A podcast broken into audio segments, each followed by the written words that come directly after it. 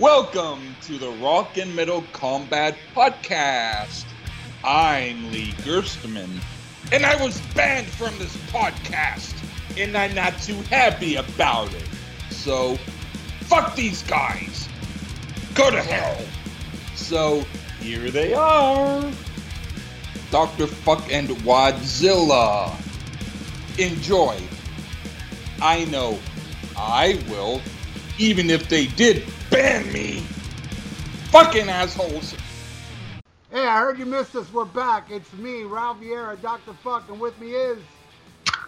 Oh yeah, the Ayatollah Alcoholic and Wadley. And we are the Podcast Kings. Yeah, I wrote that song before we actually officially become the Podcast Kings to all the pussy ass podcasts out there other than Decibel Geek and uh, who else was cool? Uh, Rock and Roll. Oh yeah, Ken Mills. Uh, you know. talk to me. There's a lot of great Yeah, podcasts yeah. out there. Yeah, you, you know who you are. The other ones can kiss our big black ass. Uh, Yeah. But uh, yeah, we're the podcast kings, and uh, Ian, what's going on, bro? We got any iTunes reviews or some shit? Oh hell yeah, we got some iTunes reviews. As a matter of fact, we got three to read.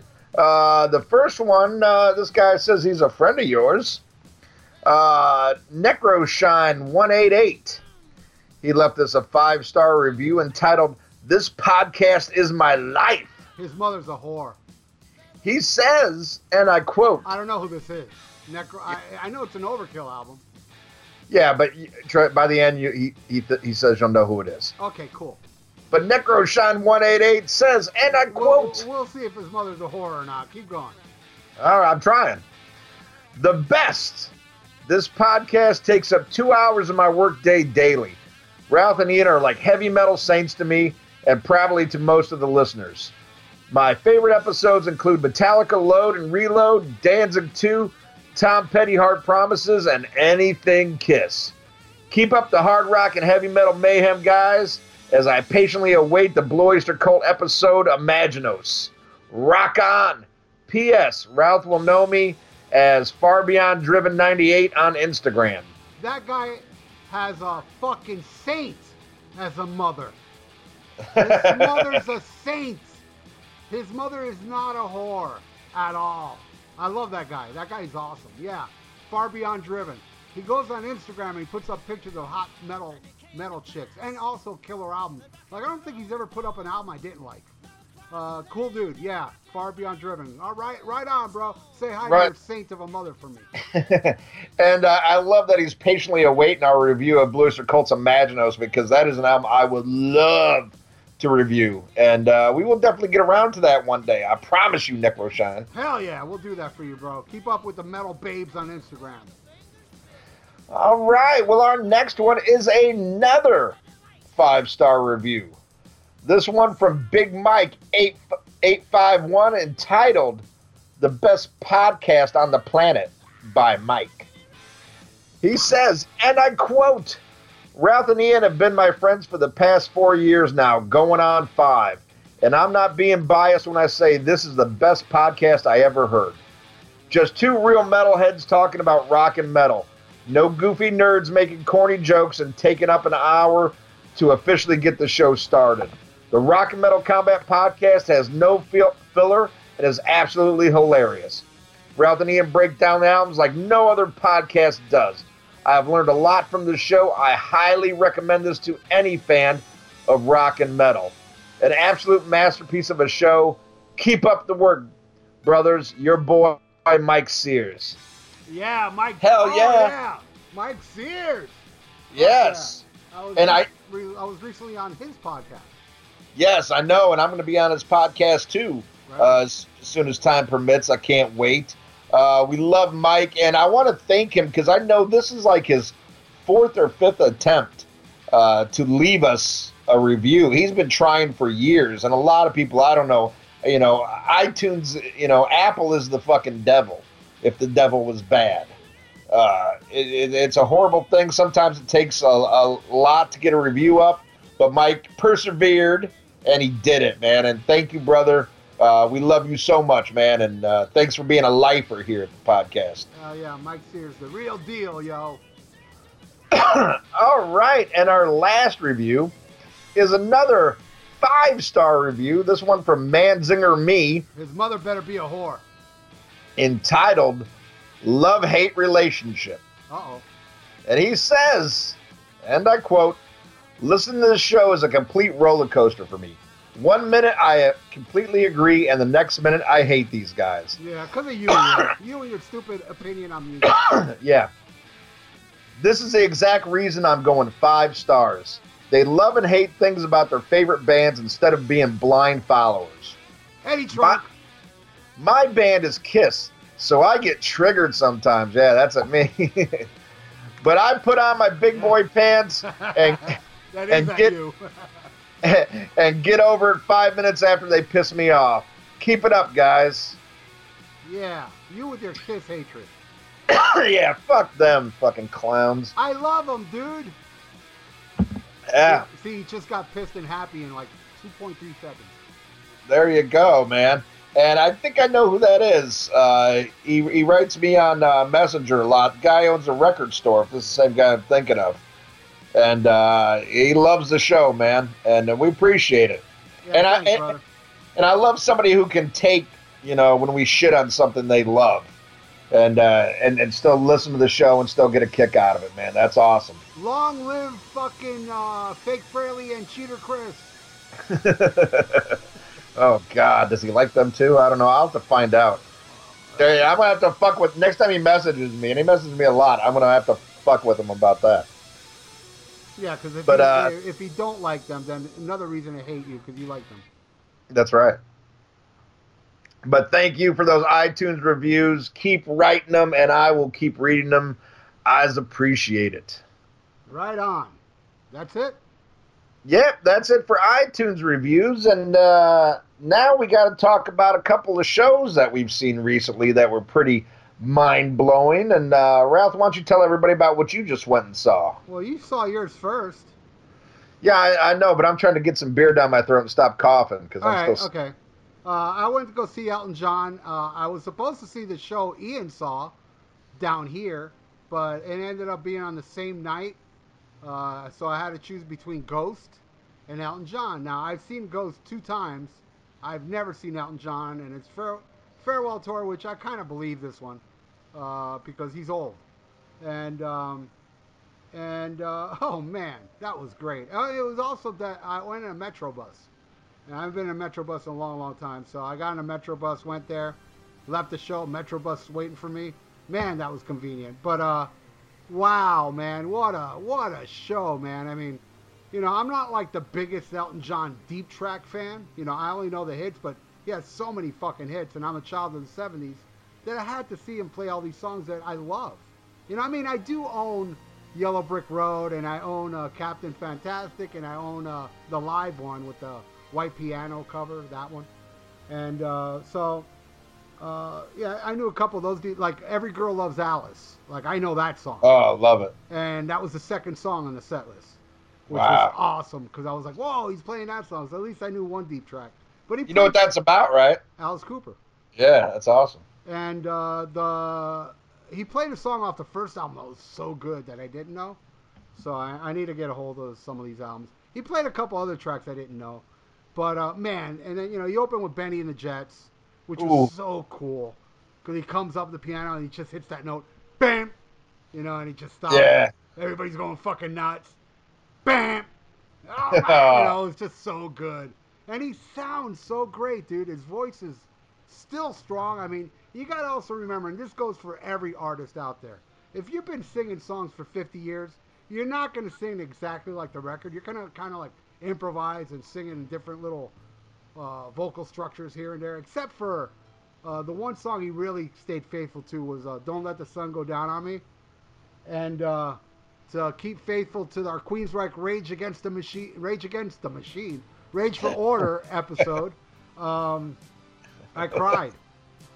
Now I knew the set list because I had my phone handy because I, I wanted to know when Daniel came up. we all know I cried during Daniel, and I can't deal with that song. So he played a song before Daniel I didn't recognize, and it was an okay song. It wasn't bad. I stayed for it, but like right when he was hitting those last notes, you know, it was like one of those last endings with a note. I was like, boom, I'm out of here. So I, I, I went to the merch booth, and I bought a shirt, a shirt that's pretty much like a, a Goodbye Yellow Brick Road type shirt, and glasses that light up, you know, they're star glasses, Elton John glasses. But I, I still heard in the background, but I kept kept distracting, you know. And uh, but you know, I, I did it perfectly, man. When when I got the glasses and everything, I got back up, and he goes right into, um, oh, what's the song that he did after that? Um, I'm still standing. You know, Ah, nice. Yeah, yeah, you know, I mean, not a, you know, I'm not a big fanatic of the song, but it's okay. It's a nice little ditty. So got back, and then I got really closer seats because I was in the, I mean, severe nosebleeds, dude. I'm talking about the tippy top of the fucking place. You know, because tickets are expensive. I think I paid a hundred for mine. That was way the fuck up there. So I ended up getting on the lower level because when I was walking up, I saw an empty seat, and I asked the dude, "Anybody sitting here?" No. All right. So I sat there and I got a much better view. But man, what a fucking show! And he was so grateful. Did a lot of talking about, uh, you know, how he loves everybody, and he wanted to go out one last time just to thank everybody for his life and all the thing. And he wants to take care, you know, his children now. He's got two boys. Uh, one's like uh, five, and the other one's like nine. So he's doing a three-year tour. So by the time uh, he's done, that's when you know they start like you know, I don't know, in their late, uh, early teens and uh, or preteens, and he wants to be there and just you know be there to raise them that whole time. So, but he was great. He was amazing, and uh, his band was fucking badass. He has the same guitar player he's had forever. I don't know if David Johnstone. Yeah. not, not from the very beginning, but you know, from the mid '70s. And he had a couple other people too. And the bass player was Matt Bissonette, who most of you know from uh, David Lee Roth Star Scar Sky Sky Skyscraper uh, era. And uh, they were tight. I mean, the guy that was playing because there were two drummers, and and and the stage was like Elton's all the way in the front, and behind them like there's one level of the musician. There's a, then there's another level above it with you know uh, percussion and some other dude doing I don't know what. They had like ten people on stage, and they really did capture all the the shit. And what was really cool when they did uh, uh I forgot which song from Captain Fantastic. I think someone saved my life. Um, the, the, the screen, you know, had a screen behind them where every song had some kind of movie going on. Well, that one was an animation of the album cover. Like, I mean, it shows Captain Fantastic run walking around. Then at the very end of the cartoon, he's with, you know, it's the album cover with, you know, and it's moving around. It was fucking awesome. But I am so glad I got to see Elton John. It was a, he's been a bucket list guy for me forever, and I've always procrastinated to see Elton John. Always, always procrastinated. And I got to see him do my favorite song, uh, uh, uh, "Funeral for a Friend." Oh, nice. That that was a highlight. But don't don't let the sun go down on me was so amazing, you know. And and I love the Crocodile Rock when he did that. You know that part, la la la la la la. He Right. stopped. He, he would stop during that part. The whole fucking arena sang it, and then he would go back and then he'd stop. er, You know, he never sang that part. The whole arena did that part, and it was really cool, dude. It was just fucking awesome. I loved it, man. It was uh, just an amazing fucking show. Probably the best show I've seen uh, this year. I'd say. I'd have to think about it, but it What was fucking- what was the crowd like? Was it mostly old or was there a good mix? No, it was all old people, man. I didn't, Yeah. see, no, I didn't see no young people at all. Uh, it was covered with old folks, and uh, including me, you know.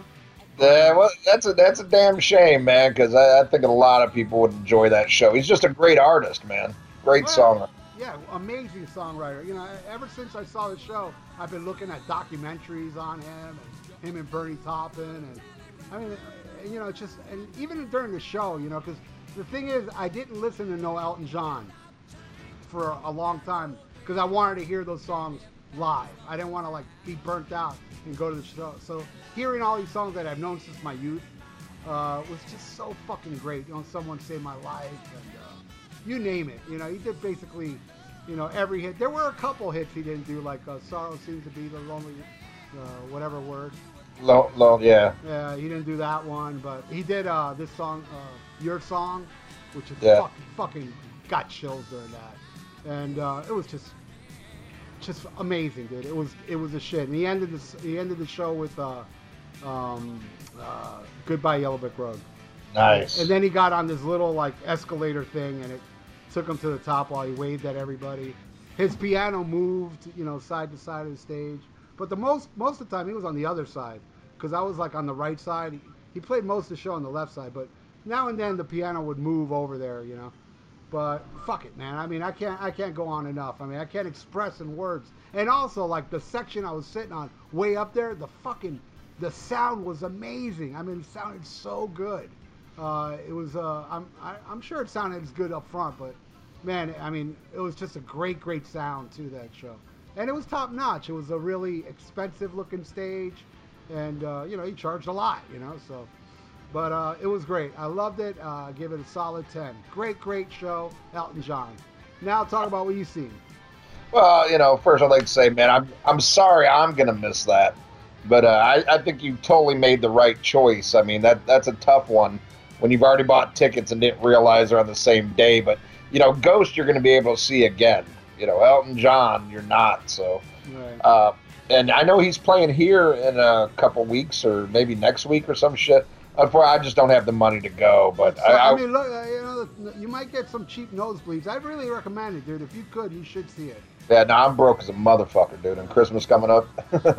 uh, but uh, yeah, I, lo- I love Elton John, man. I love Elton John, and you know, I always thought it was cool. Like uh, Zakk Wylde, you know, forever has always gave props to him. He goes, "Yeah, fuck, I don't care what you think. This man is an amazing songwriter."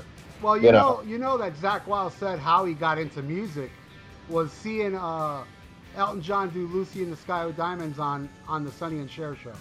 Oh, I, I, didn't read that. I know he said his sister, you know, was big into him and had the records, and that's how he heard him, and just has always, you know, loved him and had respect for him. And I think that's cool because there's a lot of metal people like, Elton John, ugh, Thug, you know, shit like that, and you know, get over it, man. That the, the dude's a fucking genius. Fuck Elton John, he's a faggot now. Fuck you, I'm gonna listen to some Priest.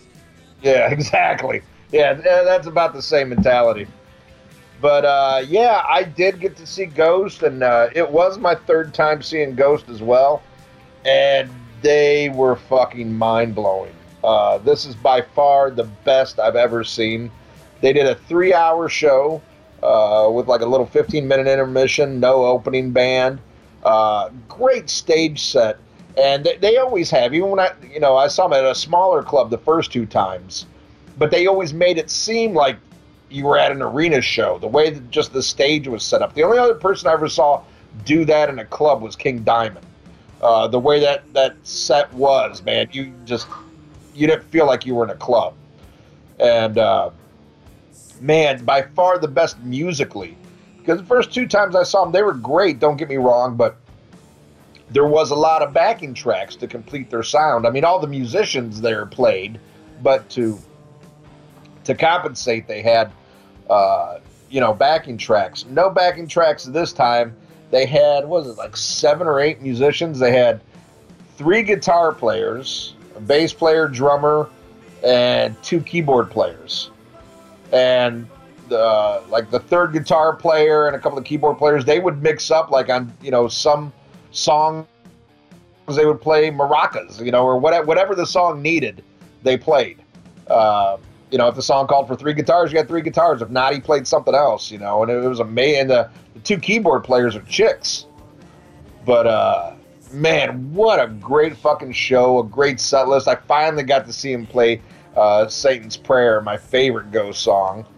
Uh, and it, it, was just awesome. It was uh, where you and I saw Noel Gallagher, and uh, the the place was damn near sold out. I would say probably about ninety eight percent filled.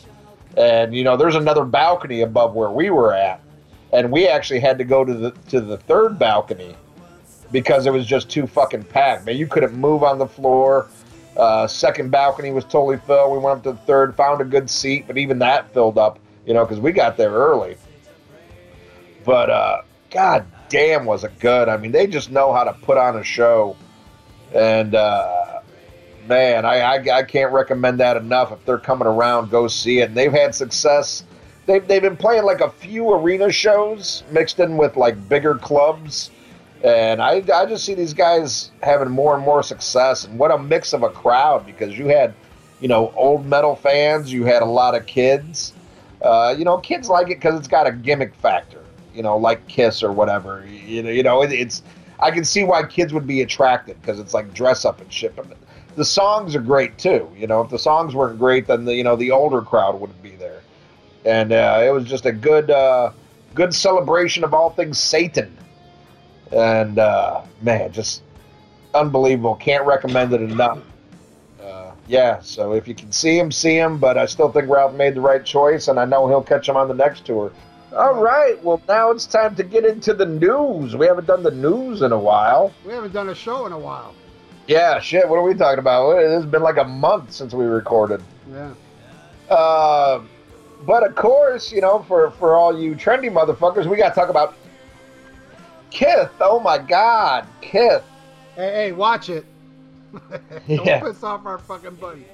Oh, I just made him mad again. But uh, uh, Kiss has already announced extra dates on this tour. Yep. And And, uh, and one's down here at Sunrise.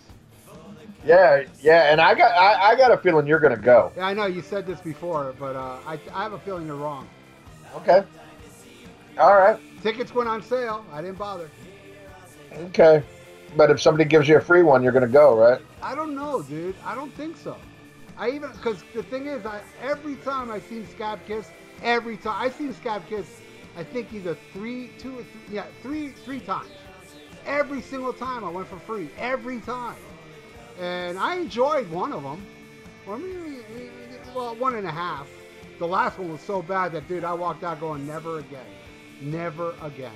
You know, with this whole lip sync thing, and it just all, you know, just, I don't know, man. I, but I always stress, you know, on my YouTube channel, dude, you know, you want to see it, go support it. Especially if you've never seen Kiss, go see it, you know. But I'm done.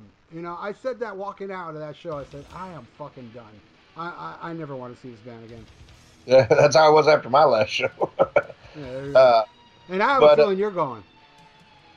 Uh, I, I don't know, man. They, they've got big billboards up, and they're, they're really pushing this thing. But uh, I'm surprised they've added those dates already, because from what I've seen, the sales haven't been all that. Well, you know what I think, Ian? This is my philosophy. I think they're adding the most dates they can now before they actually play a show where people see the YouTube footage and people see the actual set list. Because as of now, it's still a mystery. And then there's a lot of suckers out there that think that, you know, Ace and Peter's going to show up because Paul said, hey, you know, I'm open to let people go. Dude, I'll tell you this right now. This is my prediction. Uh, Bruce will, will join, will be on a show here and there, you know, but, uh, and, you know, and, and I was even thinking maybe, maybe uh, Peter will go up there and do bet that they pay him like a million dollars at Madison Square Garden or something. You know what I mean? Uh, and but they got to do it early in the tour so people will be like, "Oh shit, maybe we'll get you know, maybe we'll get Right. a, a, past member." But I, I know Bruce will be on one of the early shows. I'm calling it right now.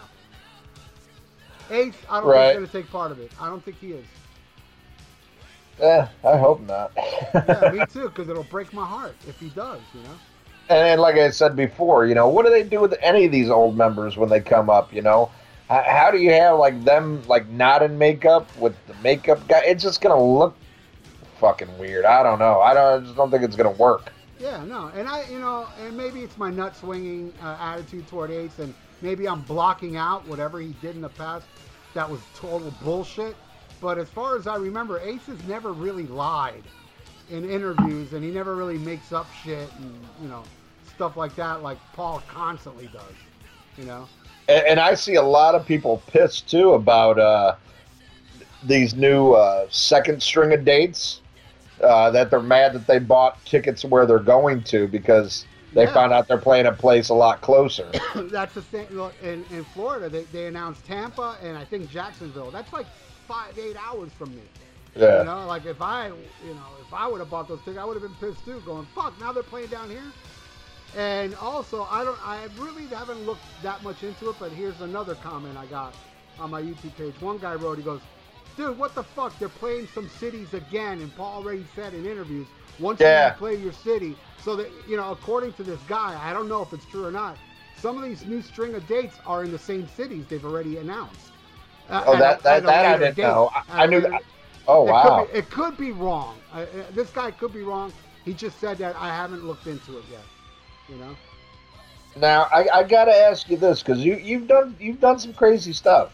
You know, you you bought that uh, that Gene Simmons vault. Yeah. Are you gonna buy one of these twenty one thousand dollar Paul Stanley guitars? Yeah, I already did. Yeah. yeah, yeah. Did you see this? Yeah, I, I robbed a bank. Now, this is something separate. This is something that Paul Stanley's doing on his own website. Yes. You know, this is like a separate deal thing. Look, man, honestly, I, I, I'm not going to fucking bash the guy for doing it. Supply and demand. And plus, who the fuck am I to talk? I bought a Gene Simmons vault. You know what I mean? I blew 2000 bucks. So it's like, I know it's extraordinarily way more, but let me tell you, man, if it sells, fuck it. Let him do it. And you know me, I'm very vocal against Paul Stanley. I am very vocal. But the whole concept of supply and demand uh, is something that I, I, I stand behind. So if anybody wants to blow that much money, I'm telling you, look, personally, if I was, if I won the, those billions of dollars, I still wouldn't buy that shit.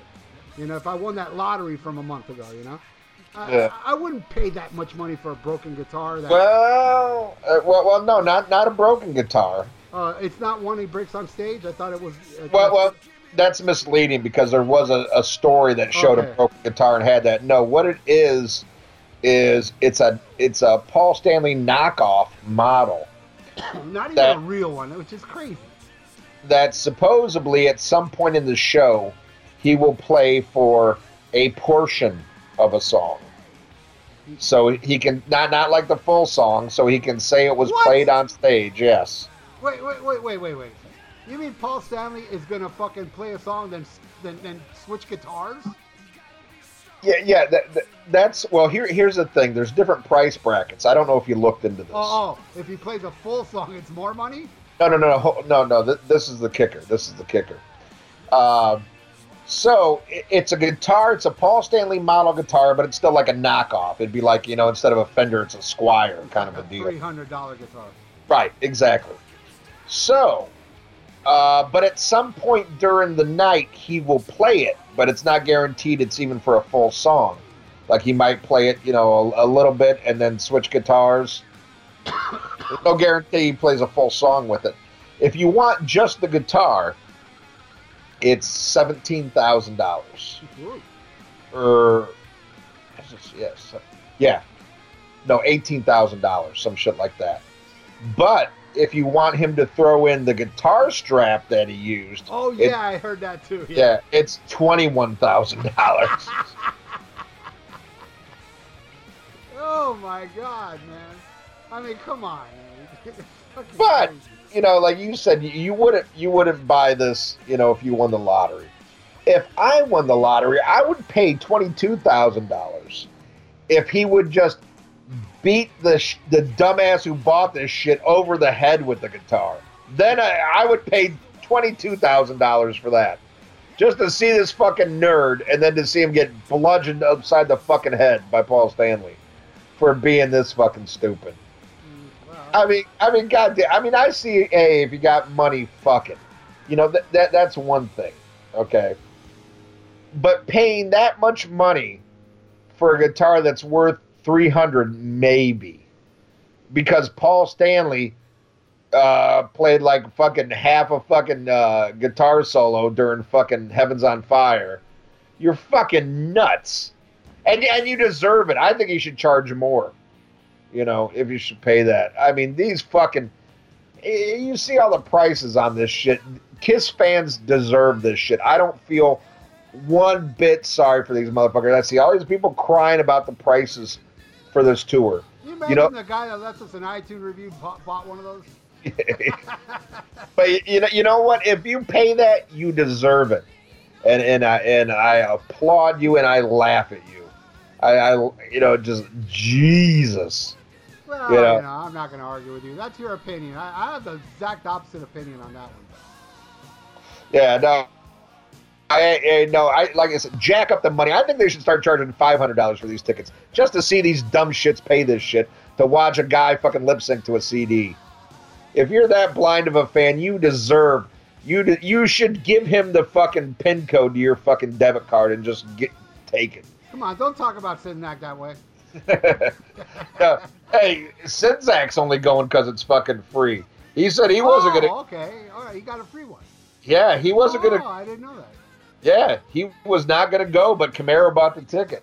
All right, on. And he, he's like, he's like, all right, all right, I'll go. No, he's adamant, like I ain't paying for this shit. So, But so, so- so in other words, uh, you think Aaron's an idiot? Uh, yeah. I mean, I, I love him. I love him, but uh, yeah, I'm gonna be honest. But I mean, I know he. Lo- I mean, he named his kid fucking Ace for Christ's sake. But I, So I did- mean, so did Ruben, by the way. but you know, for what you're seeing, I, I mean, fuck. If you want to go, go. But you know, don't don't bitch about price when you're already being a sucker to see this lip sync shit. You know, just whoo. But, but, but, but wait, it gets worse. Here, well, this is Kiss related. Uh, since we've been on our little hiatus, the Vinnie Vincent comeback has been postponed Yeah. and only a few weeks prior to when it was supposed to happen.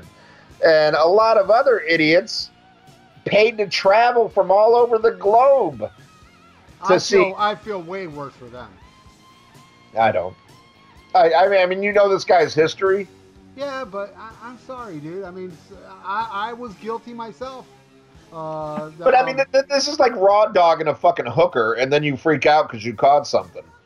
yeah, but like, you know, I mean, oh. that- uh, you know, there's some people that may not know the whole, you know, rock and pod fiasco and and, Uh, yeah. and all these uh, promoter stories. You know, not everybody knows this shit. But here's the thing, though. Here, uh, I'm going to contradict you there. The only fucking people who know who the fuck Vinnie Vincent is are fucking diehards who know this man's his. I mean, there, there's nobody, you know, you know, like you go to a fucking Guns N' Roses show Uh, or you know what? You know what, Ian? Don't even expand. You got me there. I, I yeah, that is true. I mean, you should know, you know, because Yeah. honestly, you know, if you're into Vinnie Vincent, you, Yeah, you, yeah. you gotta know even you know the tailor that makes his fucking pantsuits. You know, exactly. they know way more than we do.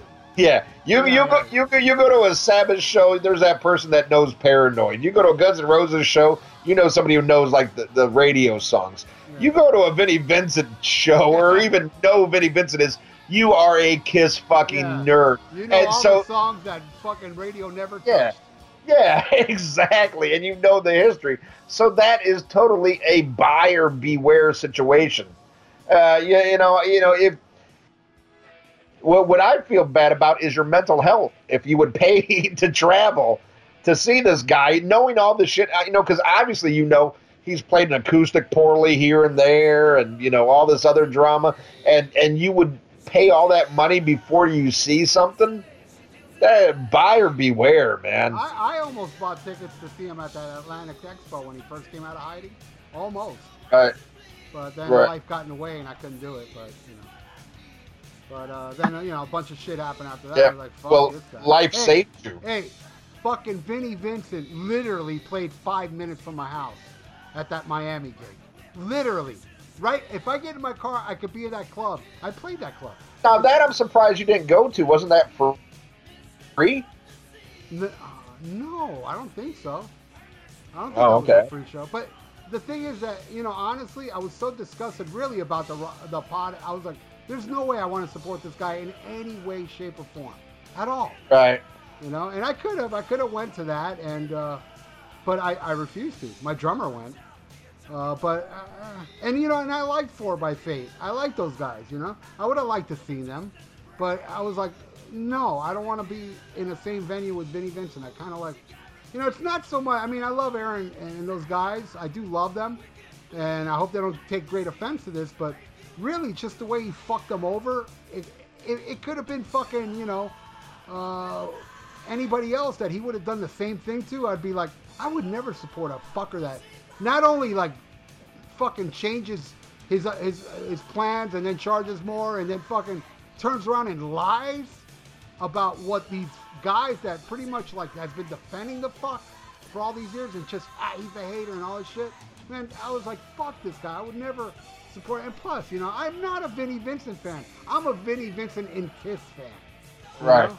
So it's like I could care less of Vinnie Vincent without Kiss. And I've seen him with Kiss twice. You know, so yeah, I saw Lick It Up and Creatures of the Night tour. I've had my Vinnie Vincent experience. Right. when he could play. Well, And, jury's know, out on that one. and, and I, I said the same thing before about when he cancels. Like, I already met him, so I could give a shit less. It was rather underwhelming the first time. Yeah, I wanted Uh, to meet him. I did want to meet him. Right. And Now I I could don't. I, I could understand the novelty of that. But yeah, knowing what he does now. Uh, but now uh, it gets even worse too from that because not only did he postpone it, but even Robert Fleischman told him to go fuck himself because now it was announced that uh, you know it's postponed, but he's going to be playing with Carmine Appice and uh, Tony Franklin, and they kind of really push down the the Robert Fleischman thing to where it's just like a little blimp. Oh yeah, and Robert Fleischman will be here too. And Robert Fleischman said, you know, all the all the shit considered, like what they were paying him and the way it was being handled, and them, you know, taking care of getting him out of there. He's like, you know what, this is fuck all this shit. You know, I'm out. Yeah. You know, so that just shows you what a train wreck it is. I'll be surprised if the thing with Carmine goes down. You know, Uh, I got a funny yeah. that, that'll fuck up too. You know, and, and let's be honest, what it is is nobody was buying these fucking tickets, and that's why they pumped they bumped it up with Adam Carmine and Tony Franklin, thinking that's going to add some more, you know, uh, pizzazz, and people are going to want to show up because it wasn't fucking selling. The first, oh, really? The Memphis show didn't really sell well? yeah, the, the, it, he was going to do two nights, and the first one did, I think, like okay, and the second night was like nothing, and Huh. they just, you know, there's all these fucking problems, and probably the motherfucker needs that extra time to practice. I don't think he can fucking play. You know, I think there's a lot of things adding up, but it, you know, yeah, it, it sucks for the people who paid to travel for that, but it's like, again, who would travel for that shit? He's, he's not that great, people. He's really not in the grand No. scheme of things. He's great because he's in Kiss. If he was never in Kiss, nobody would give a shit. If he just put out two Vinnie Vincent albums, nobody would give a shit. But because he was in Kiss, oh my god! No, I, I think he was awesome in Kiss. He wrote some great fucking songs. Right, but what I'm saying though is, if he was never, if you never heard the, the stuff he did with Kiss, if you just heard the Vinnie Vincent invasion, nobody would give a shit. Oh, Jesus. I know I wouldn't. Yeah. That shit was terrible. Oh God. God, uh, I saw the Vinnie Vincent invasion, too. Oh, never saw him. Open Never for Alice Cooper on that first. Oh, that's right. You saw that one. And then uh, he came back on the All Systems Go tour, and he played the Button South, a, a, a club I always went to. I didn't bother to go. I was like, no, I ain't gonna go see Vinnie Vincent's Invasion. So that you know, that's where I stand with Vinnie Vincent. I'm a Vinnie Vincent Kiss fan. I liked uh, some of the song that Warrior CD that he hates that they took they brought out without his permission. I like some of that stuff. I like his voice, but he's such a flake. He doesn't sing. You know, I mean, in the past, you know, who knows how good he is now, but that guy had a great fucking voice. He, he sang on. I love that guy's voice, and and yet he he, he didn't sing. He, you know, fucking, he's a weird motherfucker, man. You know, I mean, Gene was right. You know, you know, th th that guy's like his worst enemy. Yeah. So a, by the way, there there's this documentary uh, about uh, it, it's like maybe three years ago before Vinnie Vincent came out of hiding. Oh, is this the one from like Sweden or some yeah, shit? yeah. Did you see it? No. And it's this girl talking about how uh, Vinnie Vincent's name now is oh may, maybe I got the name wrong, but let's just say whatever Maria. Vinnie Vincent's now a woman. They said in this thing, and you know when he came out, I mean especially the pantsuit, he looks like a chick. It looks like he did have a little, you know, some kind of estrogen or some shit. You know what I mean? Right. But uh, and you know they did ask him in an interview a few months ago, and he's he didn't admit it. He said, "I'd rather it be a mystery." I don't know. I think I think Vinnie Vincent may be a woman now. Right, and and I could give a shit less about that. That's that's his business. But just you know, just because you're a fucking woman now, don't mean you got to be a piece of But shit. but you know what?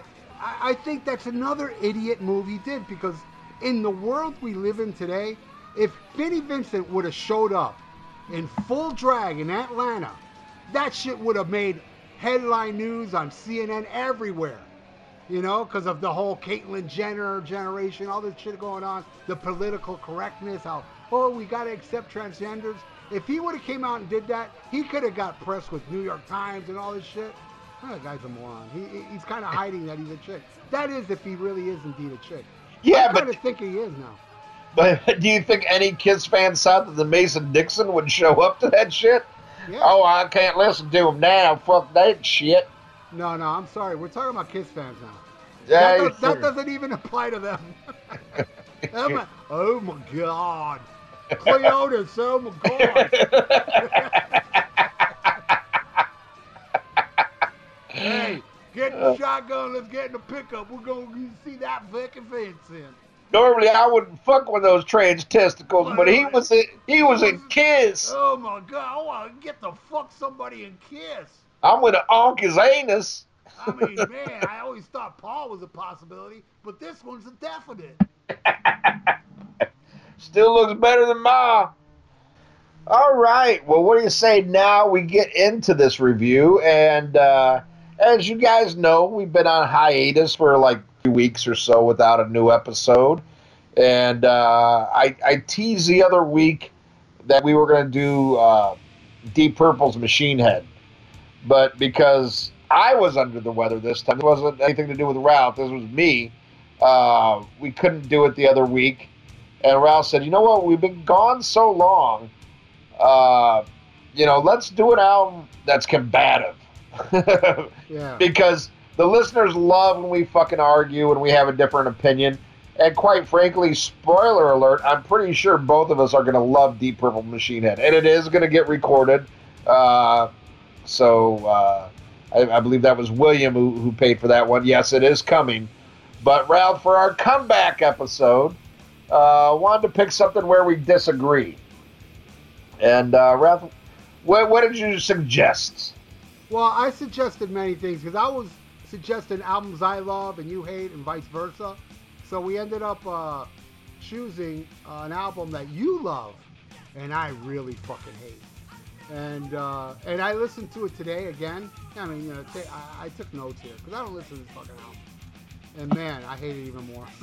Wow. this is such a shitty album. Wow. I know, I know, I know a lot of you love it. I've seen a lot of praise for this album, even from the band themselves. But man, I just think this album.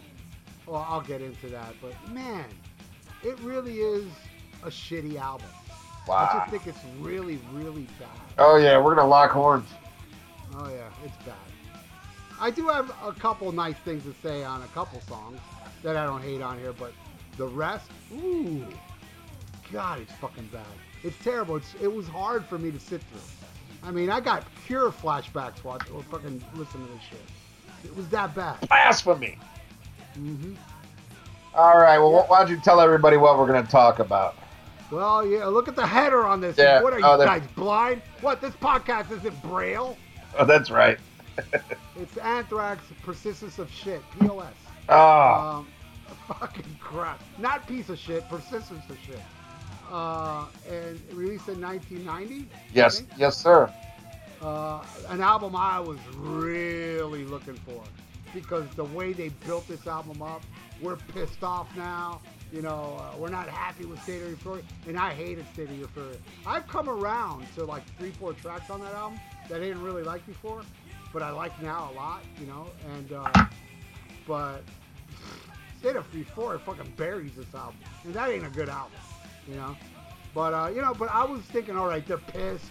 They're gonna come back with another, you know, spreading the disease type shit, you know, or you know, maybe even different, but still, it can't be worse than State of Euphoria. But man, and now, and look, uh, I know you were much younger than me at the time, but there was a big backlash going on with Anthrax at the time Oh, yeah. because because of I'm the Man. Now, I gotta say, the first time I heard I'm the Man was before it was released, when when it was a B side. I think it was a B side to I'm the Law, and uh, I heard it on Metal Shop. And the first time I heard it, it wasn't that I loved it, but I I found it I found it like you know okay, it's a fun song. They mel- they mention El Duce from the Mentors, you know, and and a classic line, you know, uh, bend up and smell my anal vapor. Your face is my toilet paper. They use some of that in there, and I'm like, that's so that's so fucking cool. They mentioned that, and I just thought it was funny. But I also thought at the time it was them goofing on rap, you know. Uh, but then, you know, I started seeing interviews. No, no, we're big rap fans. I was like, okay, that's fine. But when that shit was first released, I remember my friends, we were all like, yeah, man, that's, you know, especially like more of my bonehead, close-minded friends. They were like, you know, uh, yeah, fuck rap, man, yeah, cool, Anthrax doing that. But then, you know, they started with the shorts and the all goofy and every fucking picture they would take, they do those stupid little silly grins and they just look to- so dopey, you know. And um, and I was getting I was getting really annoyed with Anthrax by this point. Like uh, Among the Living, I was like, yeah, you know, it's not as good as the ones before. It's okay. I like you know side one more than side two, but uh, you know, it, it's it's passable. Then you know when I when I saw State of Euphoria, and also I was really annoyed by their interviews because Charlie was just really pissed during that era because you can tell he wanted to be as big as Metallica. You can tell he thought that he was, you know, obviously he's a better drummer than Lars, so he's like, why the fuck aren't we bigger than Metallica? We put out videos, Metallica doesn't, and still they're bigger than us, you know. and and it didn't. So they changed their whole shit around because the backlash was strong with the shorts. You notice they got rid of the shorts. They stopped doing those goofy little faces in pictures. They were all serious now and upset and pissed. And, you know, they, they, their warehouse burnt down and they were upset about that too. They had a lot of anger in them. And they try to channel that anger. And, and you can hear it in the lyrics. There's a lot of anger in these lyrics, but it just doesn't translate to me. It, it sounds phony. And as much as I love Belladonna, he cannot sing angry. He just can't. I don't think he can. I mean, listen to Spreading the Disease, and even to a lesser extent, uh, Among the Living, I mean, those aren't really angry songs. You know, they're just metal songs. You know, and I thought he was good. Uh, but here, man, I, I, I, dude, let me tell you, man, I know, I know, they fired his ass because of this album, because he just could not translate what Scott was trying to say. But yeah, I was like, man, I can't wait to hear this new Anthrax. You know, because I saw their interview on Headbangers Ball, how they're pissed, and and this album, uh, yeah, it's the best album yet. And people are really gonna love it. They really did expect this shit to explode. So I'll never forget when I bought it because I was with my friend Miguel, who's still a buddy of mine, and uh, we went and bought it. I went and bought it on CD, and you know, this is back in the day we we didn't have CD players in cars, so. We went to Miguel's house. We popped it in. We're sitting there waiting and we're listening to it, and man, I mean, I'll I'll tell you our reactions during songs, but dude, there were certain time there was certain time we just look at each other going, "What the fuck are they doing? What? This sucks." I mean, he even said it, you know, oh, this is really terrible, and I'm like, I know, right? And then I took it home, and I was like, you know, man, I, am wrong. This has got to be good, you know. But man, the more I would listen to it, the more I just put it away. And we'll get to some songs during this review where I'm like, I don't even remember this fucking song. I was hearing it, it was like listening to it for the first time today. Because I, I, guess I really. Now, it's later on in the album. I, I, I, have a feeling like when I took it home after that, I, I, wouldn't, I would stop it because I'd be so disgusted. You know, and I, and I didn't really know the last few songs. but that's, that's what. And then I saw this tour three times. I saw Persistence of Time three times. Every one of those fucking times I saw them, they were very light on this album. They didn't play a lot of songs off this album, which I found very weird. You know, I just found odd how they were avoiding some of these songs because, uh, as I understand, they played some of these songs early in the tour, and I don't think they thought it went over well live. And and uh, so there, and you know, and and the stage was cool. You know, they had a big clock, and you know, and uh, and you know Anthrax, you know they're a good live band. I'm not going to slam them as far as performance and goes. I, I enjoyed all those shows I saw on that tour, but but the album's a whole different story. But anyway, uh, that's how I first heard it. So uh, t- talk about when you first heard it. Where, where, where, where, where?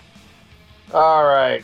This is where I school your ass and where you people hey, wait, find wait, out. Hold on a second, Ian. Um, what do you think of the new Ace album? Oh, it's fucking garbage. Wah, wah, wah, wah, wah. Now keep going. well, this is where I school your ass, and everybody Oh, finds yeah. out that, Oh, that okay. you you just don't like metal. That's what it is. You don't like metal. This I album's like metal. I don't like I don't like shit metal. Oh, oh, really? You like the new I Ace don't album? like I don't like I don't like poser metal, and that's rock and roll. That's not metal. Oh god, yeah, you're right about that. It's barely rock and roll.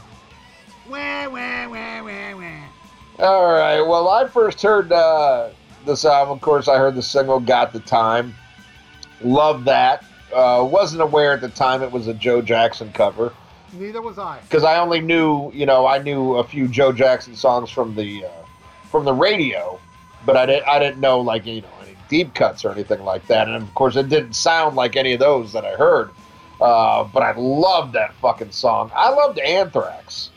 Uh, Anthrax was a song, the, the band that really got me into thrash. Because at first, even you know, I heard a couple, like I warmed up to Metallica a little bit, but you know, I was used to singers and shit like that, and that's what really attracted me to Anthrax is they really had a singer. Uh, you know, that made it easier for me to get into this music that was much, much heavier than oh my god, Kiss, you know, or Van Halen, the other shit I was listening to. It was totally Joey that sold this band for me. Uh, you know, God Among the Living was the first one I bought. And got, uh, you know, I'm the Man. And I loved I'm the Man. And I thought it was a goof. I wasn't a big, you know, rap head or anything like that, but I liked some Run DMC. You know, rap was very much almost like a, you know, it was it was cartoonish. It was funny music. You know, at least the shit that that that you know, white bread kids heard in, in the suburbs. You know, it wasn't Public Enemy. It was like parents don't understand and fucking Run DMC and shit. I don't that. really consider I'm the man a rap song. It really does sound like they're goofing on rap, especially if you look at that album cover. And that's what we all thought back then. So we found out they really were, you know. Right. Well, anyway, I liked it, and You know, uh, they purposely didn't rhyme in the song, you know. You know. and I got uh, State of Euphoria, and I like State of Euphoria. And a matter of fact, I like it more now than I did back then.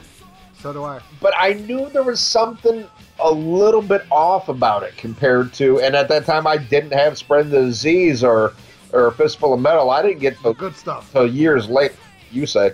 Uh, till Wah, wah, wah. till uh, you know years later. I pretty much you know I, I jumped on board with Among the Living, and and went from there. It wasn't until years later that I went back and got Spreading and Fistful, and I I love Spreading now. I love it, love it to death. That's the best with Joey, man. Hands down. Fistful of Metal. I don't mind it. I like some stuff, but to me, it sounds like a garage band playing Manowar covers for the first time. Uh, you know, to, to me, it- Dude, you made me choke. and, and to me, the biggest weak point of that is uh, is the singer. And he might be the nicest guy in the world, and I know he's got a new band. I'd like to hear what he sounds like now. He's he sounds, dude. That guy's voice now. He sounds like Coverdale. He's got this real powerful, amazing voice. He doesn't sound like that anymore. Yeah, well, he's, he's that- that- got a really amazing voice now. then I might like it because on Fistful of Metal, and I even went because many times I was listening to this album, getting ready for this, I went back because I knew how you felt about Fistful. I'm like, man, maybe maybe there's something I'm missing because I remember when I bought it, I bought a used copy, and uh, I listened to it, you know, just because I loved Anthrax so much, and I was just like, yeah, boy, this ain't my Anthrax. It's it's timeline, dude. Oh, yeah. If you you were my I don't age, know, dude, I- you'd I- worship that fucking album. Oh yeah, Fistful no, I, I fucking. It's the best fucking Anthrax album in my book, hands down. Yeah, yeah. I mean, well, that's Spreading is pretty damn close. yeah, that that I love Fistful. That, that yeah, that, that's totally timeline. But you know, it's harder, you know, because I came into them when they were making better albums. So to go back and listen to stuff that's not as Like good, like this one, right? yeah, oh yeah, fuck yeah, fuck yeah, Timeline's everything, bro. yeah. But I was already an Anthrax fan, and I was waiting for this one to come out, and I'll never forget going to uh, my best friend Lars Jensen's house, and uh, his brother's friend had bought it the first day, and we walk in and they're sitting at the kitchen table, and you know got it on cassette, you know sitting there with a boombox. We're like, hey, we're listening to new Anthrax. I'm like, awesome, and everybody I knew loved it. like right away. Thought, oh yeah, oh this is all this is better than fucking uh, uh, State of Euphoria. You know, but then again, I, I'm a much bigger Anthrax fan than you are. You have to admit that. I mean, I'm a bigger fan of the earlier stuff than you are. Well, you're a bigger fan of Fistful of Metal. You know. And I love spreading. I love Armed and Dangerous. Yeah. No, no, I, I, I love that too. But I, I, I love Sound of White Noise. I, I mean, I, I mean, you're the guy that shits all over Among the Living, and that's considered their best album I by most shit, people. I shit all over side two. Yeah, but you don't even like fucking Indians for Christ's sake. One of their most Well, signature songs. That, that's song side two. Cry for the. Wow, that's thrash. Let's cry for the. Uh, I fucking love that fucking song. that that that's the song that got me into Anthrax, man. When I saw that Hey. when I saw that video, when, when you when you listen to Indians, do you get the same reaction when I hear Daniel by Elton John? no, I don't cry at all, but I love what they're saying. Oh wow, you're not you're a poser, dude. You gotta cry for the Indians. Yeah. Some fan you are of that song. Yeah, no, but I think it's one of the best fucking Anthrax songs ever. Yeah, all right. I like War Dance. Da, da, da. I like that part. And, and if I, I mean, really, you think anything on Fistful of Metal is better than Indians? I think everything Oh, is better. God. Even even the, the lackluster cover of 18 is better than it. Wow. Well, I, The I, only song I, I don't tell care for on there. You you you want to you want to pick a competitive uh, combative fucking episode? You got it. Because uh, I, I love this fucking one, and yeah, you Well, I got I got to really build myself up to be pissed. I, I, I don't get. I'm very hard. It's very hard for me to get upset over, you know, people that like stuff I don't like. But I, I'm gonna try. right. I, I got a feeling you might do it. I don't know. You got you you got you got to pull my strings, bro. You got to be better. I'm not trying. I'm trying. I'm, I'm just trying to be honest. I'm not trying to start a fight out of nothing. But if it happens, hey, it happens. Be great for the show. Yeah, exactly. but uh, you know, another thing, I love the production on this because Mark Dodson produced this, who produced a lot of albums that I liked this time. He did a lot of uh, Suicidal Tendencies around this time, uh, and, and I just thought it had a great fucking sound. And I heard like Justin Childers bitches about how the guitars sound on this. I don't know what the fuck he's talking about. I think they sound great. I think there's some amazing solos from Spitz on this. I think some of the best rhythm work ever by Scott on this, and the drums by Charlie are fucking amazing. Bello's bass is on fucking point as always. My favorite thrash metal bass player ever, Frankie Bello, and fucking Benante, who is still my my favorite thrash drummer. As much as I love Lombardo and I love fucking Lombardo, I got to say overall, Charlie Benante is my favorite out of the big four. Well, I, I, one thing I will not argue with you is the talent I think all of them are great players. All right, all right. Well, uh, well, you agree on that. Why don't? Uh, well, you know, and, and another thing I say you, you touched on is how pissed off they were because they had the shit. You know, the backlash. They had the fire. They had all this shit. Uh, so yeah, and I remember as you that they were talking about this in interviews. Like, yeah, this is going to be fucking angry. This is going to be pissed off. And I think a lot of fans were waiting for that. You know, coming off a state of euphoria. Uh, you know, here you don't have the the jokier songs. You don't have the you know the Stephen King songs. Uh, No bad words, to, to me, except except for like one or two on and Sam. uh, you know, t- to me though, the one thing I will say about this is this album is kind of a one-trick pony, and that's why I can see why if you don't like it It has an overall theme and an overall sound. Yeah, And the it- theme is sucking. it- And if you don't like that, then yeah, you're probably not going to like this because a lot of it does sound similar uh, and have a similar tone. I mean, it's very dark, very pissed off. But if you're not feeling that, you're not going to feel the rest of the album because it's very. I, I don't. To me, this is an album that has a very particular sound and a particular attitude, and you're either on board or you're not. Obviously, you're not. Obviously, I am. Uh, but but I'm curious to hear what the fuck bothers you about this album. So why don't you take the first track? All right, the first track is called Time. Diarrhea. This is fucking terrible. This is when they started with that choppy shit. That dang, dang, dang, dang, dang, dang. Oh, by a minute into the song, I am beyond annoyed with that choppy crap. It's such a try-hard song. You know, I have seen them on this tour three fucking times, like I said. They've never played this song. The, every time they come out on stage, they play the intro. The, you'd see the clock doing the whole thing. Then Scott Ian would come out, and they do the dun dun dun dun dun dun dun, dun. and then they stop and go into NFL. You know, they, they, I guess this didn't translate well live. You know, and uh, I don't know, dude. It's just thank God they didn't play this. I just feel this song is terrible. I don't like the whole. I don't like Joey's performance. Uh, Joey, I love Joey. I really do. Don't get me wrong. What he did on on even on the Among the Living stuff that I liked. NFL, Caught in the Mosh, Among the Living, Skeleton in the Closet, one of my favorites.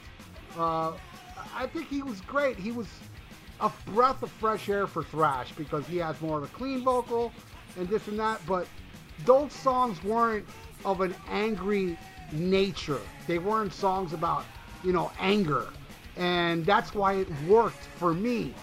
When he's trying to be angry, and and you got to remember he's singing through somebody else's thoughts, Right. somebody else's lyrics, and Scott really, really, it really bothered him that he couldn't get that point across that he wanted to get across because as he said he'd rather have a lion in a band than a bird. And that's what he called Joey But now of course he's gonna fucking say different because you know Joey's in the band. But uh I don't know. And you know and, and it's not just Joey though. I, I just feel the song. And and and it's like to me it's just a try hard let's try do something different. Let's do let's thro- let's change around the vocal melody. Let's do this and that let's try to be original and it doesn't work i like when they were straightforward medusa air lone justice stand stand uh, the enemy shit like that aftershock gung ho that to me is anthrax that to me is real fucking Anthrax when they were just like hungry. Here they're just pissed off that Metallica Metallica's bigger than them. And that is a fact. That's one thing they never said back then, but Scott Ian has said in recent interviews in a joking manner, but he was like, man, everybody was telling us management, you're going to be as big as Metallica. What the hell happened? Why aren't we there, you know? Especially after the, the reception of this album, because as big as you may think Anthrax was, they weren't. They weren't headlining great big places. They were opening. I saw them open for Maiden. I saw them open for Ozzy. They were an opening band and they would play theaters. You know, I mean, the biggest Anthrax ever got was State of Euphoria Headbangers Ball Tour. That was the biggest. That was them at their their peak. Though uh, Sound of White Noise, uh, they did play a big amphitheater, but man, and, and I love that album. I love that album, but it fucking plummeted because they had not them, but their management had the bright idea to put fucking uh, Black Lodge as a second single. Only did great. Only put them in amphitheaters. Black Lodge threw them back in the theaters. But anyway, that's what I feel about time. What do you think? Well, I think you did say a lot of stuff I will agree with, and a lot of shit I, I don't. Um, first of all, I will say what you said about Joey not pulling this stuff off. Scott Ian said as well.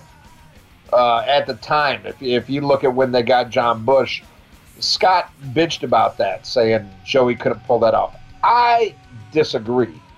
Uh, yeah, I know he didn't write it, but when he sings it, it's fucking music to my fucking ears. I think he sounds amazing on this.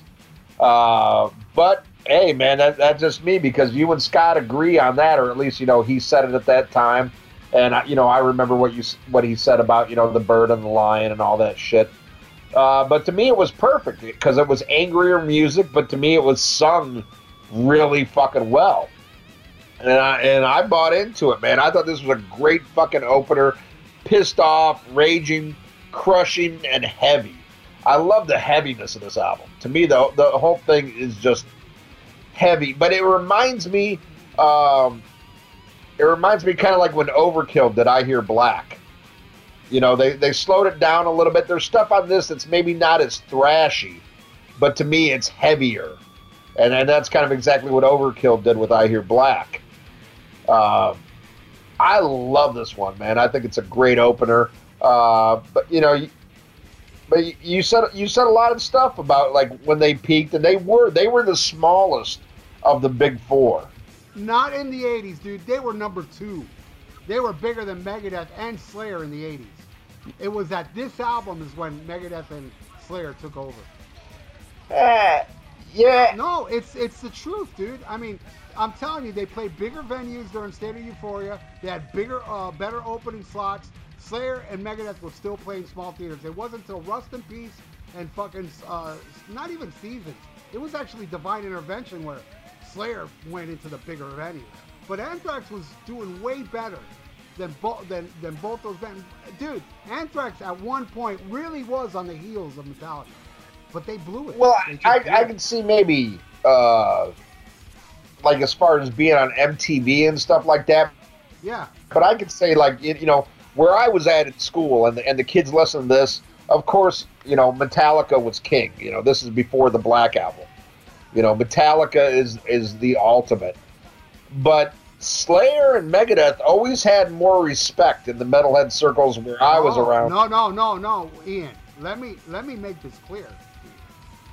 Slayer and Megadeth were way more respected than Anthrax in my circle.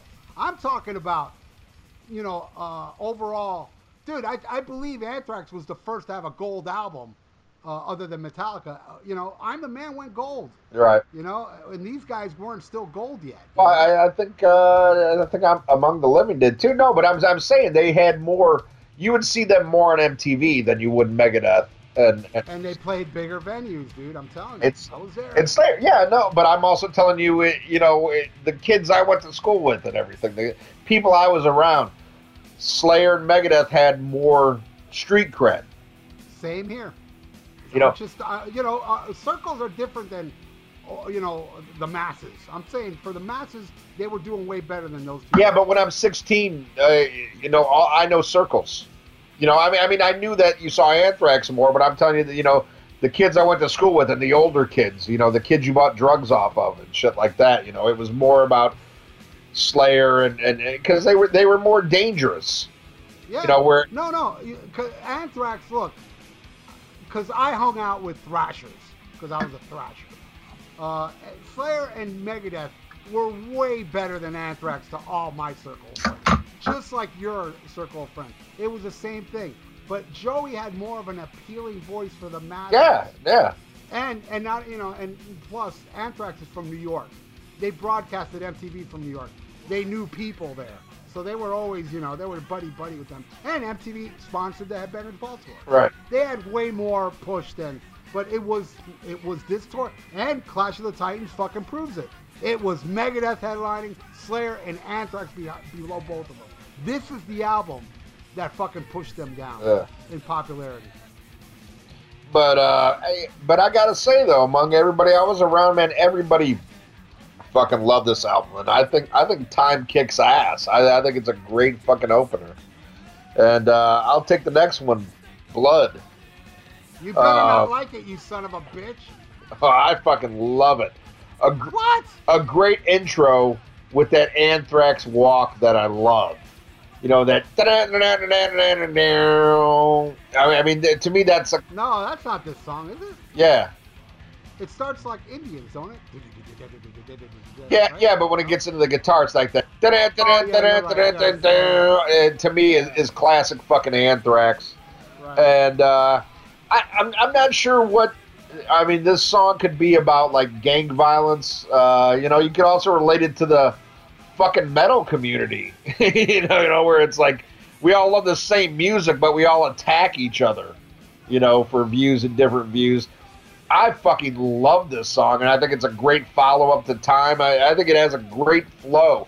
I do think this album is heavy loaded at the beginning.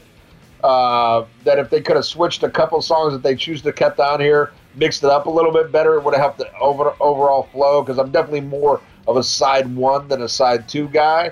Um, but fuck, I, I, I think it's a great one-two punch. I got nothing bad, nothing but praise to say about Blood. I love it. Let's hear you shit on it. No, this one's even worse than Time. This song sucks at every angle. The riff doing the the verses is okay. You know, it's probably the only thing I can say about it. But The vocals are more lazier than Dan Spitz's left eye. Ouch. That's funny though. Yeah, uh, comedy ain't pretty. That's right. Uh, you know, and you know, yeah, like you know, I'm gonna repeat myself, you know, because I'm reading notes here, by the way. Uh, they always said in interviews how pissed off they were on this album with the fire and the backlash they got for the shorts and dopey smiles and in fo- and photo shoots. But to me, it, it don't matter how pissed off they are. Joey just can't translate anger at all. He was, you know, a major problem for him. And, you know, like Scott said, that's why he, they fired him. And that's no secret. You know, he said it many times. Uh, and I just think this song is like, it gets worse. Don't get me wrong. I mean, I don't think it's the worst song on here because there is a like, know, I can I can appreciate when Joey's singing that riff going on under him. It's pretty cool, you know. But that's it. But I, I just think you know, imagine, dan, dan, dan, dan. You know, I just I don't know, dude. And and and it is them like desperately trying to be, you know, Anthrax, like trying to reinvent the sound and be different than Metallica and and uh, everybody else just to be because Megadeth had their sound, Slayer had their sound, and Metallica had their sound. Anthrax were, you know, I in the good shit, like Among the Living. When that album starts, it sounds like fucking Metallica. Dun, dun, dun, dun, gun, gun. You know, they were following, you know, and now they're trying to separate themselves and be like original, and it just doesn't work. It just doesn't work for me. But the, I'll go to the next one. Keep it in the family. Ooh, Anthrax getting cutting edge here by using the N word, you know? And I, and I and I bet they really were expecting a lot of publicity from this song, but to their surprise, no one gave a fuck because this song fucking sucks. Yeah, the riffs are heavy, but it goes nowhere, and the lyrics are stupid as fuck. You can't think with your dick, but you can't shout. The fuck is that? You know, that's Nikki Sixx lyrics right there, man. It's uh, you know, and it's a statement song that fell flat, went nowhere. It's their anti-racism song, and it just goes on way too long. You know, I, I can appreciate the sentiment, you know, because I hate racism too. But uh, keep it in the family. Uh, they should have kept it. They should have kept it on the moon. I really don't like the song at all. And this is the first song so far on this album that was played on this tour a lot, and even went into uh, uh, Sound of White Noise. That whole tour they played this song as well. That's what I think of this one. How about you? Yeah, well, I think it's the best fucking song on the album and one of the greatest fucking Anthrax songs ever. Uh, I, I think it has the best lyrics. I think it has something very important to say and uh, very heartfelt, man. I love. I, I, I mean, the one, uh, uh, the one lyric that's a little bit off. You did pick out. You, you know, you can think with your dick, but it can't shout. I mean, I know what they're saying. It does come off kind of weird, but the rest of it, I think, is fucking spot on and perfect. And I think it's something that probably fell on deaf ears in the metal community uh, for the most part, because most of them are fucking racist. You know, And, and and I'll tell you this. I'm sure the metal community really did fucking inspire Scott to write these lyrics because the backlash of the rap shit. I'm sure you heard a lot of fucking idiots say, "Oh, you're playing that end music," you know, shit like that. oh yeah. And, yeah, I, I I get it. I do get it. I do get what he's trying to say, and I appreciate it. I just think it wasn't delivered properly. Uh, well, I think it was. Keep going. I think it was delivered fucking perfectly. I think it's perfect lyrically, perfect musically. I, I mean, honestly, this is probably my top three all-time fucking uh, Anthrax songs ever. Uh, it, it's to me, it, it's absolutely fucking perfect and important. And it's important for a metal band to, to fucking sing something like this. Uh, uh, uh, especially if, if you look at shit nowadays. What's sad is I think a song like this is more poignant and more important now than it ever was. And, and all you got to do is, is go on fucking Blabbermouth and, and, and read comments, and, and you'll see what they're talking about. And it, it's sad. It's I think I think back then was even worse because now we have a lot of you know, uh, you know people that are against racism. You know, I mean, there's a lot of black and white. You know, uh, I mean, come on, man. A lot of how many white kids love rap more than metal now? Back then, it was unheard of. You know, it's, Yeah, it's but- much but- more. but what's fu- I mean, there's still that element. But you got to remember, Blabbermouth is full of fucking people from my generation. You know, but I know a lot of fucking some of the most racist people I know love fucking rap. They love rap, but boy, they hate them some niggers.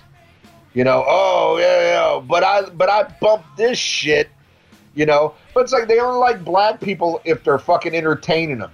You know, if they're catching a football or a basketball, then they're okay. You know, or if they're rapping, they're okay. But you try to fuck my sister, I'll fucking kill you.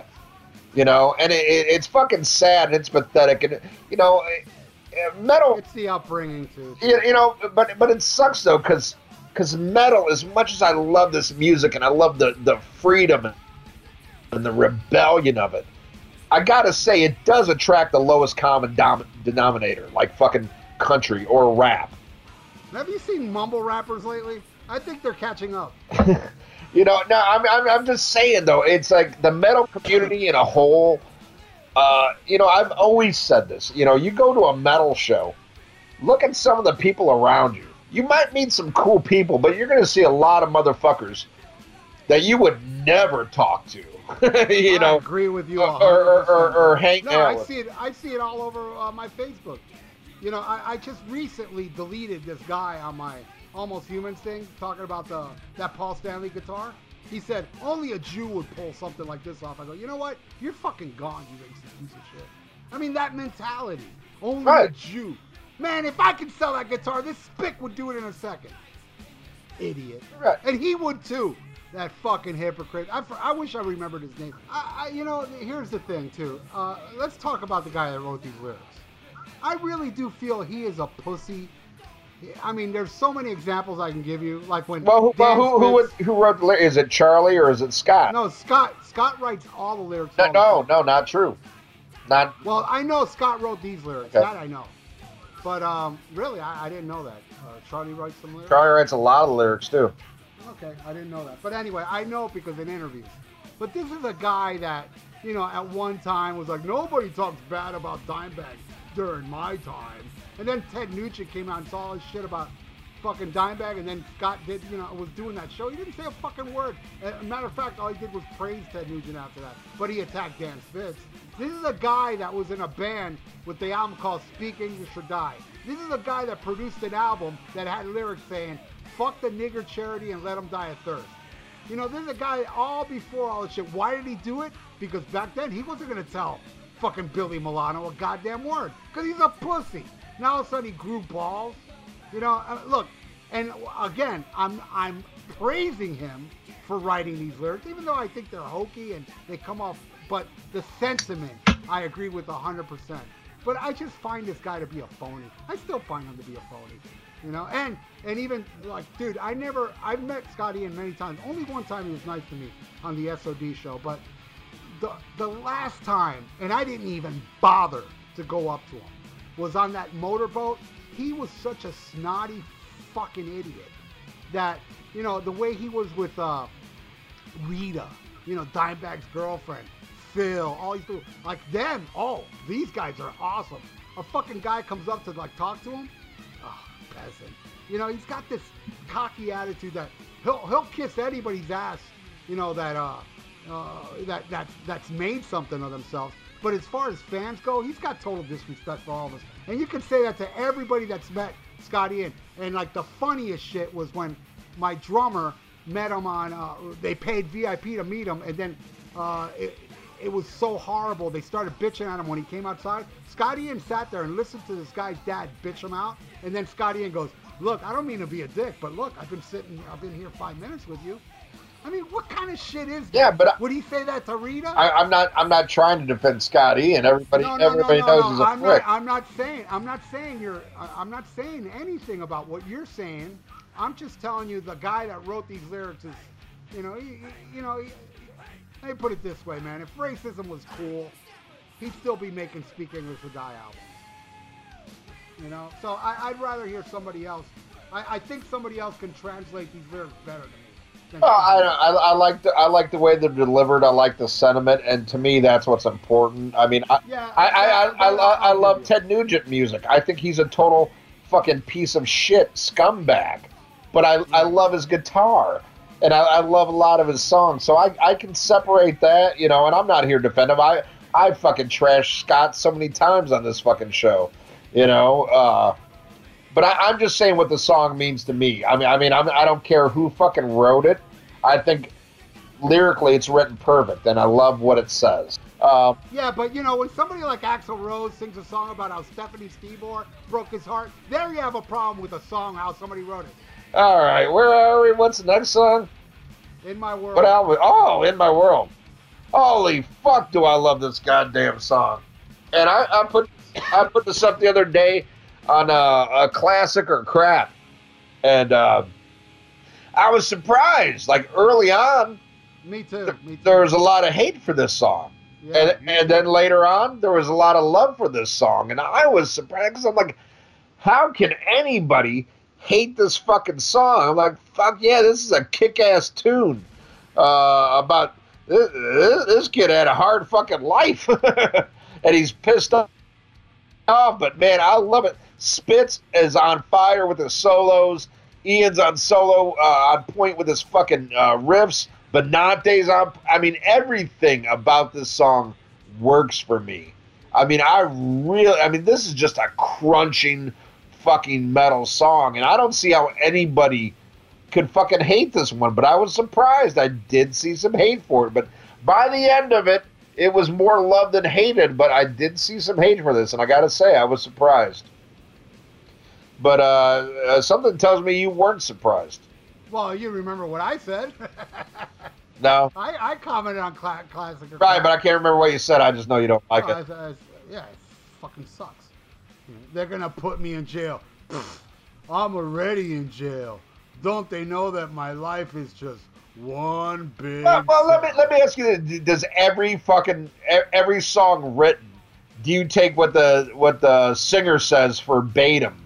Uh, you know, like any song that you know, I'm the baddest guy alive. Do you automatically think they're the baddest guy alive? No, but I'm telling you, it's not delivered well enough. I find it laughable. I really do. I don't. I, I you know I don't know. It's kind of like Donny Osmond trying to be a tough guy. It just doesn't. And, and the, the the bottom line is maybe Charlie wrote this one, but he's, you know, I mean he's not as vocal as Scott, but he seems kind of pussyish too. I mean the guy's shy playing guitar on stage. Can't face the Well, audience. like beat his fucking wife. God damn it! No, it was the other way around, Oh. dude. His wife beat him. You didn't know that story? Oh, He never he never laid a hand on her. She fucked him up. And that chick was hot. well, he should have. If a chick hits you, beat her fucking ass. That's Keep what. it in the family. That's what I say. That, that goes against my next song. Don't beat chicks up. well, no, no, no, no. I mean, not for shits and giggles. You know. no, I agree. A girl comes after you, you know, to beat you up. I don't. I honestly don't think you should hit a girl unless she comes with you at a knife. You should restrain her. Yeah. And and kick her ass out of the house. But I I don't believe in hitting a girl unless it's life threatening. That's the only. Yeah, the only- yeah, but I'm saying, you know, you know, some some chicks. This is my thing with chicks. There's a lot of chicks, and I'm not condoning wife beating at all because that sh- that shit's terrible. You know, like guys who just have a bad day and come home and beat the shit out of their old lady.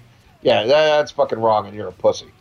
But you know, sometimes you get these chicks who think that they can say or do whatever, and you can't, you know, touch them because they're a chick. Yeah, You know, I, I. And they they, they can them. sit there and they can punch you and they can do all that. No, fuck that. No, that no, Fuck no, that. I, I just get away. I just get away. I got. I had a girl slap me once so hard that I got so mad that I turned around and punched the door. I mean, even in a, in a situation like that, you know, I know not to punch a girl. I, I just kick her out or walk away, because hitting to me hitting a girl, and I know I'm going to sound chauvinistic by saying this, it's like hitting a kid. I'm sorry. I mean, yeah, sure, there's like you know big ass wrestling chicks that probably beat the living shit out of me.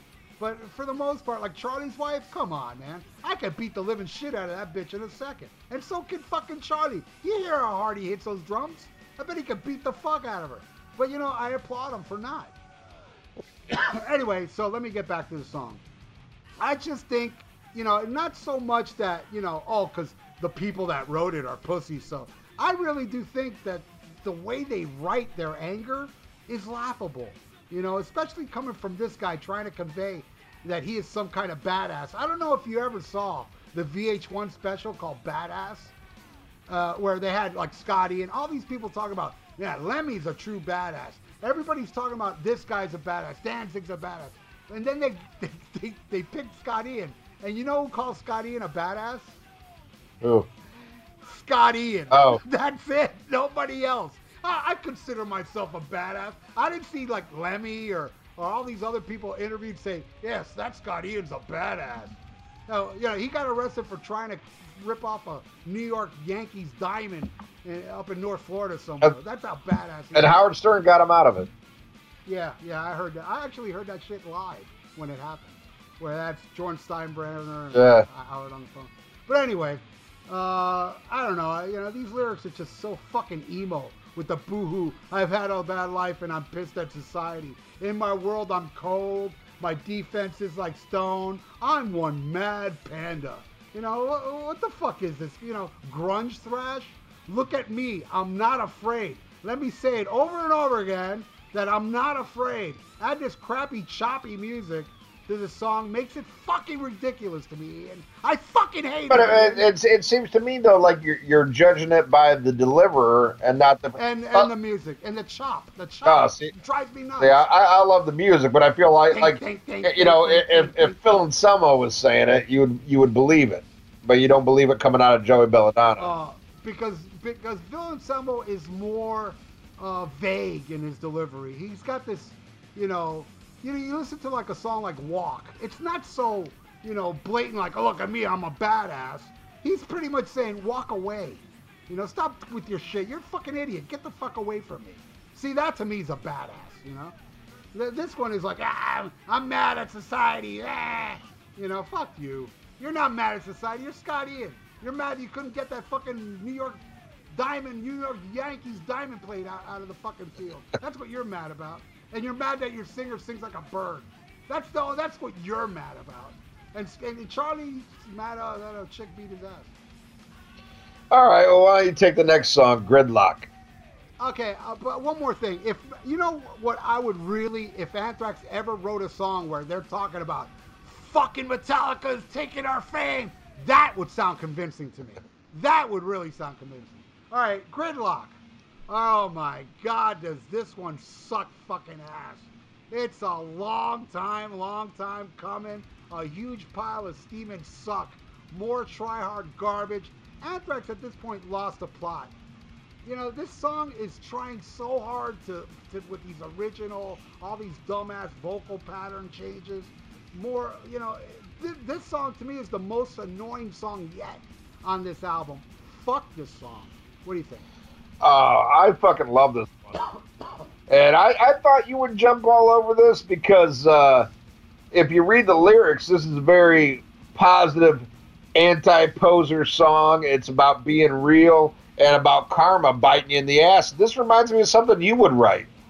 Like, Well, like, like know, seriously, like I, you know, you might not like it musically or whatever, but I read the lyrics and, and, yeah, and- I didn't read these. yeah, lyrics. read the lyrics. Go back and read the Oh, lyrics, and. I think, Maybe I'll take the. and, lyrics, and know, this to me sounds like a fucking Ralph Vieira song. Well, there you go. Maybe the lyrics are- do, do uh, are great, but to tell you the truth, this song is so noisy and and all over the place. I couldn't concentrate. Yeah. Well, go back and read the lyric. I mean, this this is to me the epitome of what you always talk about. Uh, always, you know, overcoming adversity and uh, will not give up. You know, and you know, and, and karma will bite you in the ass. This is a Ralph Vieira song through and through. Yeah, that sounds like that sounds like me. So you may be right. Uh, I just didn't really pay attention. Yeah. All right. Well, that The song that the song threw me off. well, that's my advice. Go back and read the lyrics and then get back to me. All right. All right. Well, I will flip this album over and go to the next song, which is a instrumental called "Into Reality." And uh, fuck yes, made in love at its best. And this is you know a band that was highly influential on uh, on Anthrax was Iron Maiden, you know specifically on Scott Ian, and to me this reminds me of the old like instrumental intros uh, intros that Maiden used to do. Uh, I love this. I love the little spoken word from uh, Twilight Zone that's at the beginning. Uh, I love the bass. Oh yeah, what what episode, Ian? It is. you Uh, remember? uh, hold on, I will find it. I had it here. Uh, Death's Head Revisited is the episode. Hmm. that that spoken word's from. Doesn't ring a bell. I got to see it. I got the whole box. Oh, I love Twilight Zone. Oh, the, one of the best shows ever. Oh, love it. Uh, yeah, but I, I I really dig this. You know, it's it's kind of a lengthy intro. Uh, you know, because I truly see it as an intro to Belly of the Beast. Uh, but I dig it. I, I like where it goes, and I, I I think it's a cool way to start up side two. You know, because when I bought it, I can't remember. No, actually, I think I did. I bought this on CD, not cassette. I first heard it on cassette, but bought it on CD. But uh, a cool way to start it out, and a uh, nice little ditty. What do you think? This song fucking rules. I've always liked this one. I mean, uh, I just, you know, uh, well, let me look at my notes here. You know, yeah, only good song on the whole, uh, uh, uh, the whole time. The instrumental, it's total maiden worship. I like uh, a speed up version of the, you know, it, well, what I meant to say. It's like a speed up version of the middle section of, of um, Rime of the Ancient Mariner. You know, it's like sped up a little bit. That's what, but you know, I I love the flow on this one. Great melodic playing by Scott and Dan. That that melodic solo thing part. Great bass work by Frankie, and uh, you know, of course, you know, Charlie's always solid. Uh, I can actually hear a song on this one. You know, it's got great changes. This song, I would say, is actually amazing. So, you know, there you go. I got something to say. I love it. I love this song. This is, you know, I don't think Anthrax has any other instrumentals like, oh yeah, Across the River, off my favorite album, Fistful of Metal, and I like this more than Across the River. How do you like those? Wow, and I, and Across the River, I absolutely love, and and and, oh, awesome. and again, I find it very maidenish. You know. Yeah, yeah, it is. Well, they were very maiden back then. Yeah. And maiden its accept, kind of. Right. But um, and priest. But uh, I love it. Now I'll go into the next song, uh, Belly of the uh, Belly of the Beast, which is you know intro to the reality, segue into the song that starts off so amazing. And I even like Joey on this song. I like the vibe, the menacing and dark. You know, here I can hang. Uh, you know, until it speeds up with that bridge and chorus, it, it doesn't take a nosedive for me, but you know, it's still above water. But it does take a nosedive when he goes millions, never, never again. I hate that part. I think it sucks. But then it goes back on track. The middle section is pretty badass. Uh, but then they go back to the fucking millions a little bit toward the end. And but you know, I will say for the most part, uh, this is a good song, and it's the best song on here with vocals on it. So there you go. Look at me. Oh wow, nice. Look at that. What do you think about it? All right. Well, my notes. Another winner. Uh, but I'm not sure what this one's about. You know, I was. It's not angry, so that's why I like it. Well, I, I, I mean, kind of, but you know, I, I read all the lyrics as I was reviewing this too, and this is one I couldn't quite get a feel on at first. I'm like, is it, is it about the Holocaust? And, and Could, could it be about that episode from Twilight? Yeah. Uh, I'm not sure because I'd have to go back and, and revisit what that uh, episode was about. But uh, I don't know. I love Belly of the Beast, and and I think I mean I love having you know into reality before it. I think it's a great one-two punch. Uh, but yeah, I'm just not quite sure what it's about. But I, I do love it, and to me, there hasn't been a clunker yet, even though you disagree. Uh, but then we'll go to the the biggest song on the album, which is "Got the Time," the first single, uh, Joe Jackson cover. Man, it, it just kicks ass. I mean, it's it's one of those. Uh, I listened to it today. It's one of those. I was almost to skip just because I've heard it so many times, and they always play it live. I mean, you're always to hear "Got the Time," uh, but it's a great fucking song. But I, I think you know, even though I didn't know at first, I found out shortly after, but I didn't know at first it was another cover. But when I found out it was a cover, I gotta say I was a little bit disappointed because I'm thinking like, man, your first single off this album is a cover. The you know the first single off the last album was a cover. You know you're kind of treading dangerous water there, uh, because it kind of makes it look like you can't write anything on your own. And hey, they had a great hit with you know uh, antisocial, And yeah, nobody on this side of the pond knew that song. Hell, probably half the people in Europe didn't know it because by a French band called Trust that Nicko McBrain uh, was drummer in before he joined Iron Maiden.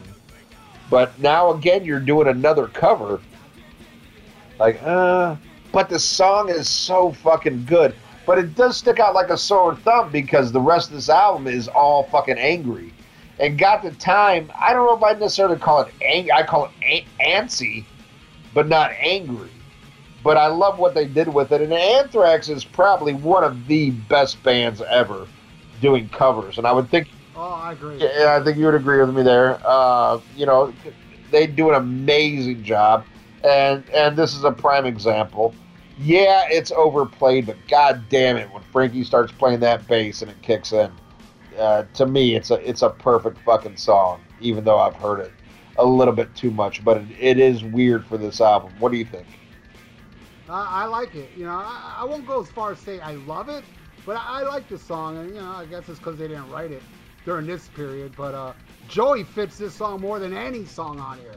You know, it's not you know a try hard song with poser lyrics of I'm a badass walking razor blade. And yes, Frankie shines on this fucking even has a fucking bass solo. You know, plus it's very short, so it doesn't give me time to get bored. Uh, I really like Got the Time. I do. And I think it's a good song live. You know, I think it's better when they play it live, actually. I, I enjoy it more than the studio version. But the studio version is good. I mean, it's not like, you know, oh my God, I love this cover. But because they've, to me, they've done way better covers. But I, I do like it. I do like it. All right, there you go. I'm being positive. Hey, look at you. Yeah, all right. That's where it ends. Yeah. All right. Well, what do you think of Hatred? Uh, H A Red. R E D. Hatred. Yes. Back to the shit.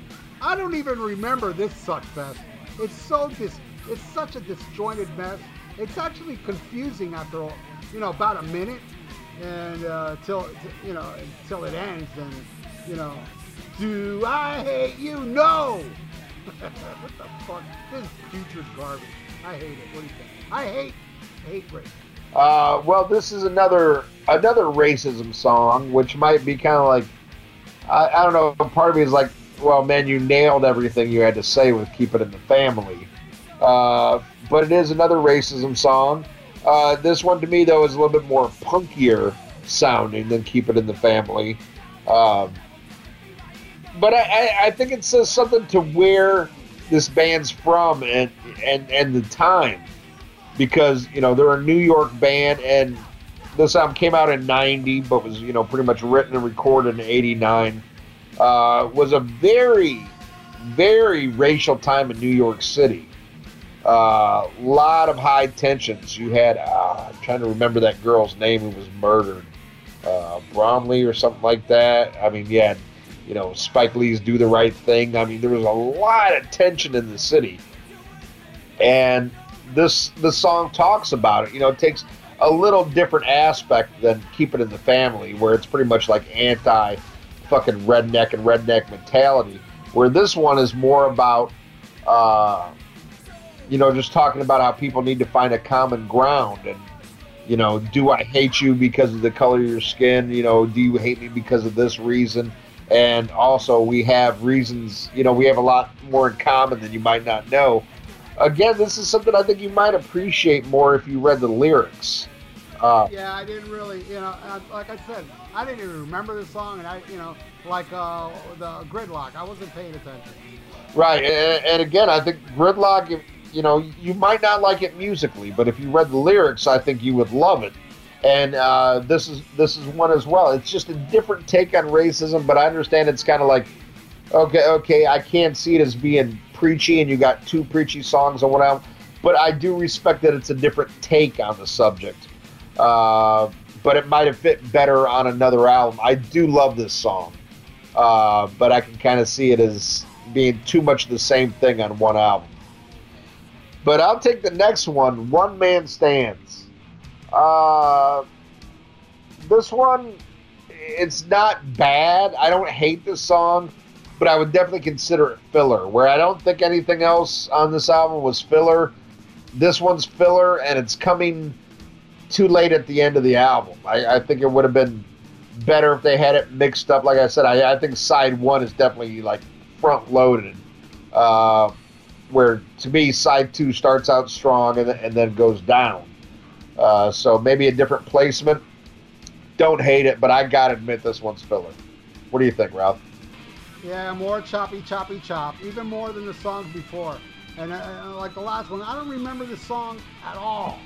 You know, and I guess back then I probably, uh, you know, just turned the goddamn CD off because I couldn't take it. Oh, I, I used to be like that. You know, what, what, I gotta admit, I used to turn it off after Got the Time. Uh, so the last three songs, you know, were more. I mean, I know them now because I've listened to the song for this album for years. But initially, when I first got it, I was like a turn it off after I Got the Time guy. So I totally get that. Yeah, it's fucking terrible. Okay, I'll take the last one. Discharge. Uh, shout out to my friend Don Jalbert. Loves this song.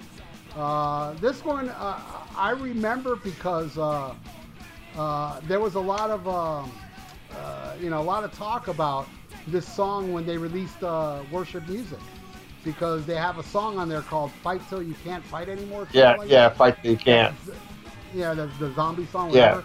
Yeah. Uh, and a lot of people were, you know, saying, "Dude, they just rewrote this song again," and or something like that. And, and you know, and to me, it's another jumbled mess. Uh, the fucking chorus makes me want to discharge a huge nuclear fart. You know, appropriate way to end this poser fest with another let.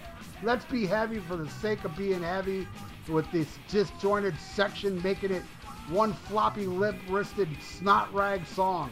It's fucking terrible, Ian. It sucks. Thank you. What do you think? All right. Well, I'm not going to fight you too much on this one because this is my least favorite song on the album, and to me, it's no way to end the album. You know, I've always talked about this before. I, you know, I want a song that's going to leave you want more, and to me, this is leaving the song on, you know, a sub filler note.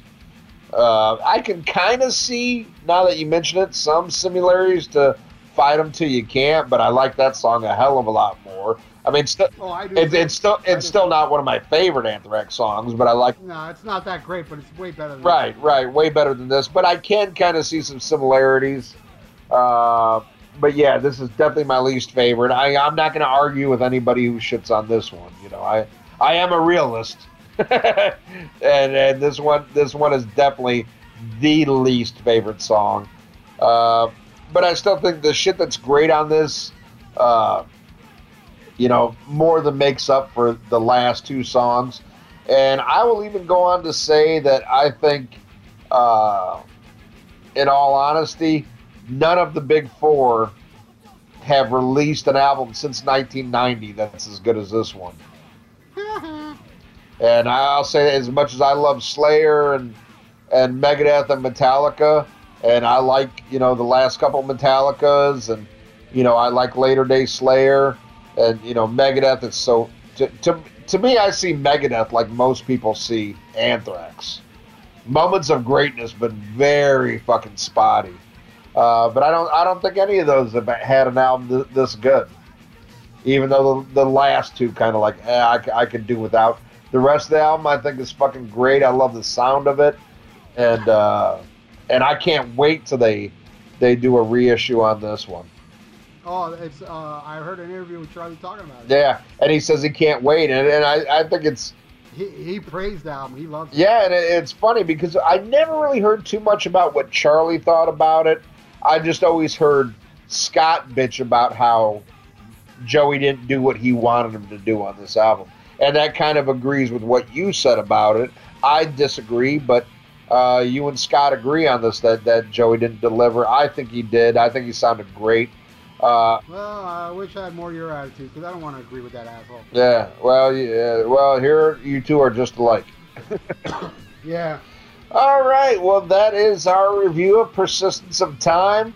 This one was released August 21st, 1990 uh, produced by Mark Dodson and fakely produced by Jon Zazula and Marsha Zazula, who never did anything but somehow got their name attached to it. Uh, this album, because of them, they made it. This album did go gold, uh, and, and in my opinion, it was a successful album, but it definitely didn't put them over the top. Uh, I, I would agree with Ralph that there was kind of a, a downslide from this one uh, compared to the other ones, even though I think it's stronger than the previous album. I think also the backlash hurt them a lot from City Euphoria. Yeah, yeah, no, no, I, I agree, and uh, unfortunately, they they picked a, a really bad time. I I think to switch singers, even though I love Sound of White Noise. Way better than this. Way better. I, I, I love Sound of White Noise, but uh, but I think that was a bad time for for them. You know, in their career, that was a bad time to switch singers. But uh, yeah, I, I I love Sound of White Noise. Fucking awesome. All right, well now it's time to go into pick of the week. Do you have a pick of the week? oh fuck, no, I don't. Uh, go, go ahead. All right, well something thrashy and good.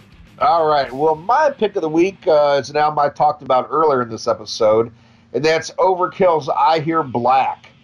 Uh, following up, you know, a, a, a hit that they had by Overkill standards with Horoscope. Uh, they took it a different route with "I Hear Black," and it was less thrash, more uh, crunching Sabbath type riffs, and uh, you know, it's an album. I, I didn't get it when it came out. Well, shit, I wasn't even into Overkill at that time. But as I went back and got into Overkill, I really dug it, man. There's some great fucking tunes on there. I mean, the title track, Dreaming in Colombian, Shades of Grey, Spiritual Void. Uh, I mean, just some really great shit on that. And that's something I would recommend even to people who aren't a fan of Overkill. Uh, I think it could be a good like introduction uh, because it is a little bit different sounding. So you might get used to, to you know to Blitz's voice on that, and uh, Blitz. I mean, and uh, you know could be a stepping stone to get into Overkill more, which I can't wait for their new album that's coming in February. Uh, but I hear Black. I think it's a solid album. What do you think, Ralph? Oh, I love that album. Uh, I loved it when it came out. I saw the tour. Uh, I love that song, just just like you. Yeah, the last Uh, song. Yeah. Yeah, I love how it ends. I love Spiritual Void, Weight of the World. Uh, yeah, Dream of Columbia. There's a lot of great songs on there. It's totally different. They're, you know, at that time, you know, testament to the legacy. Like everybody was, you know, oh look, Metallica is no longer thrash, and look how popular. So we all gotta be, you know, different. You know, and uh, even you know, Anthrax, Sound of White Noise is not really a thrashy album. Right, but I think Overkill really pulled it off, where some of the other bands that experimented Yeah. didn't. Well, I think Anthrax pulled it off too, but uh, uh, but Overkill. I mean, but to me, Overkill is such a solid band with such a solid discography. Oh yeah, I mean, but you know, I, I, I gotta admit, I mean, Overkill's got so many fucking albums that some of them, you know, get get lost in the mix with me. You know, I know like the re- re- relics, yeah. Whatever, whatever it's called. You know, That's uh, that. That's not a bad one. I, I would say one that was kind of in that lost period that I think people really need to check out is uh, uh, Necroshine. Uh, I, Yeah, I- Necroshine, Necroshine, I like, but at, at, at parts, at parts of it, it got a little bouncy. but uh, But for the most part, it was a good uh, from the underground is, is a great album. That's one of my favorites of the latest Yeah. stuff. I have that Yeah. on vinyl. That WFO. I think uh, from the underground may be the most underrated of all fucking uh, Yeah. uh, their albums. It- You know, in, But in my opinion, it has the worst Overkill song ever, but it also has some. what song Oh God, let me. Let, was it? The ballad? yes. Oh my Yeah, yeah, God. that shit sucked. Is that Promises? I don't remember. Yeah, I think. Yeah. Oh my God, that's bad. But the rest of the album. It lives. Oh, it it lives. Uh, long time dying. Oh man. No, yeah, no, it's a fucked. Yeah. I like fucked a lot. Oh, yeah. Really good.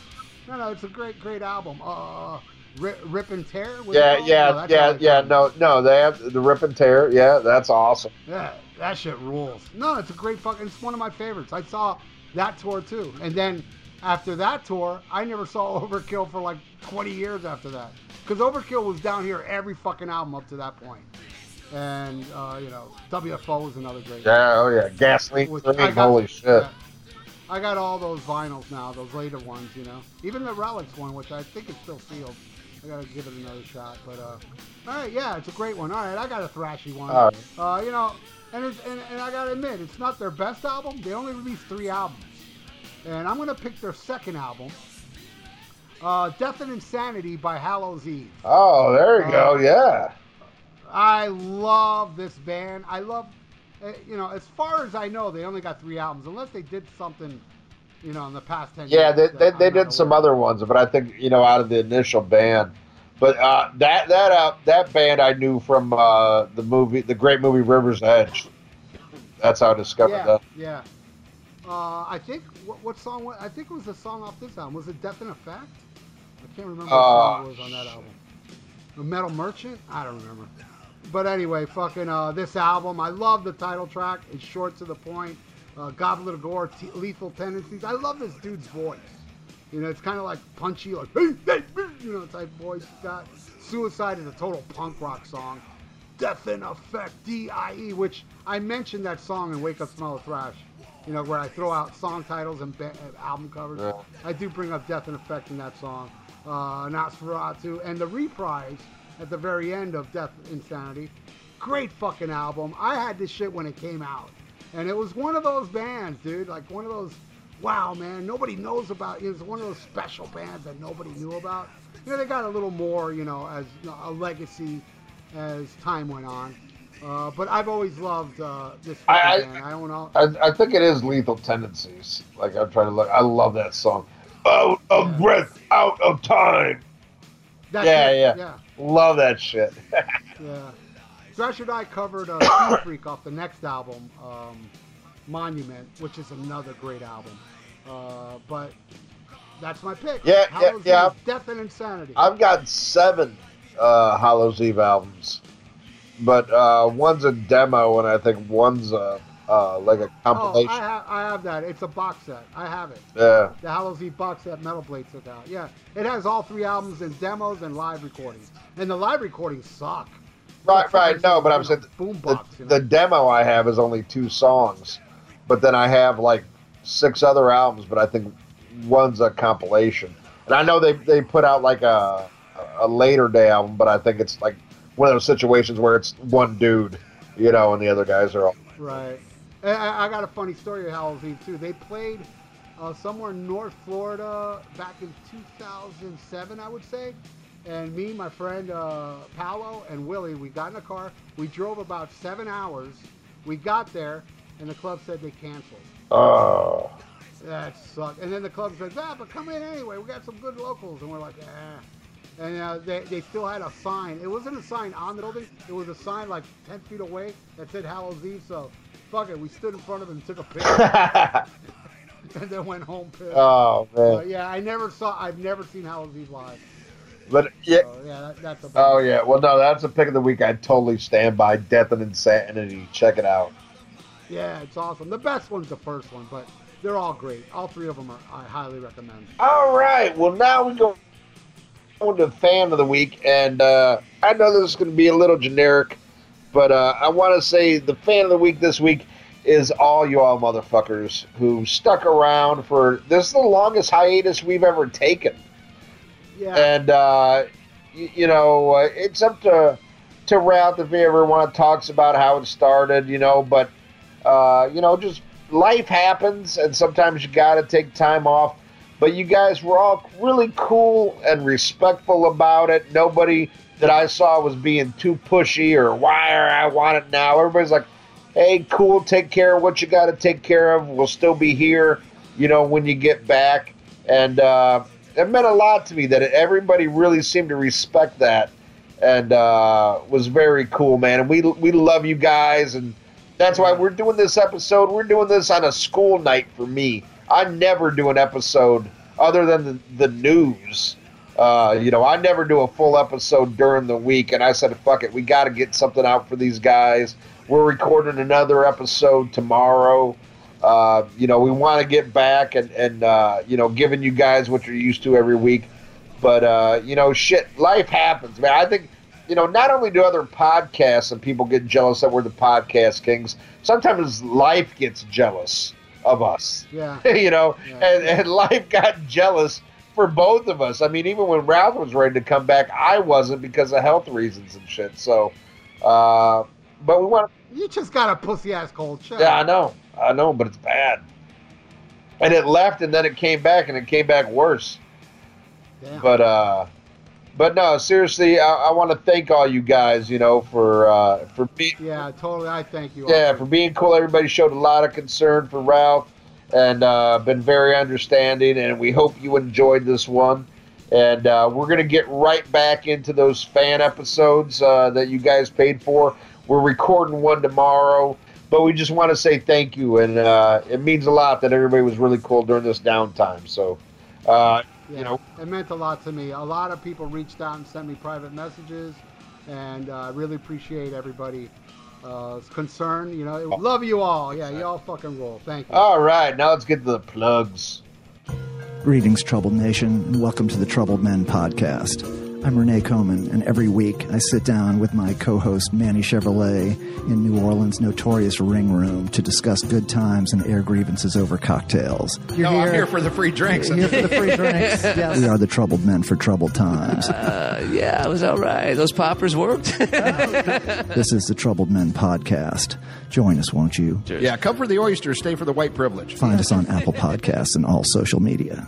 Listen to The Rock Show with Gully and Joe. Go to all the W's, Gully, G U L L Y A N D J O A dot UK, 8 p.m. UK time, 3 p.m. Eastern. The Rock Show with Gully and Joe. Listen to it. Don't be a cunt. Hey, rock music fans. This is Terrence Reardon of the Terrence Reardon and Friends Audiovisual Podcast. Join yours truly as I look every week at a different classic rock or metal album that had a major impact on my life, and I'm usually joined by a friend or two or ten. And we talk about nothing but great classic rock and metal. And there's no country or Sammy Hagar or rap on the fucking show. That shit is frowned upon with yours truly. So if you want a great classic rock audiovisual podcast, tune on in to the Terrence Reardon and Friends audiovisual podcast. New episodes every Monday, exclusively on YouTube. Are you ready for the hottest new podcast out there? Check out the Vieira Vault, featuring none other than Dr. Fuck Ralph Vieira. You will hear personal stories and personal songs from the vault. There ain't nothing else like it. The one, the only, the original Vieira Vault on Podbean, Stitcher.com, and iTunes. Spreaker. God damn it.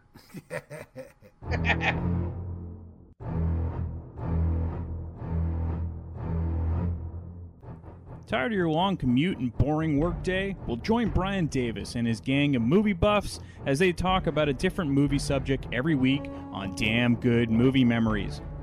We discuss movie themes like our favorite movie villains, favorite soundtracks, and worst movie remakes, and much more. Check us out on iTunes and Podbean at damngoodmoviememories.podbean.com.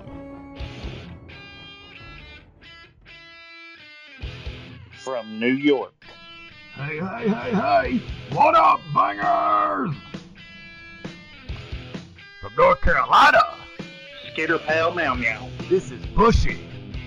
and the Mountain Man. Tune in every week for your listening pleasure only on The Plug with Bushy and the Mountain Man. You can find us on Podbean and iTunes. Thank you very much. Hey everybody, I'm Aaron. And I'm Chris. And we're from the Decibel Geek Podcast. And if you love this,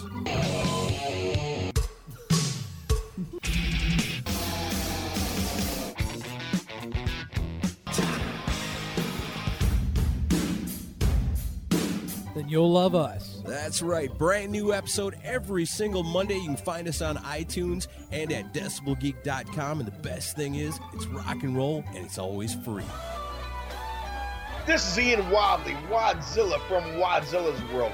Do you want to hear the greatest, most eclectic show on the internet? Show up for the best in hard rock, heavy metal, classic rock, funk, soul, and anything else I deem necessary.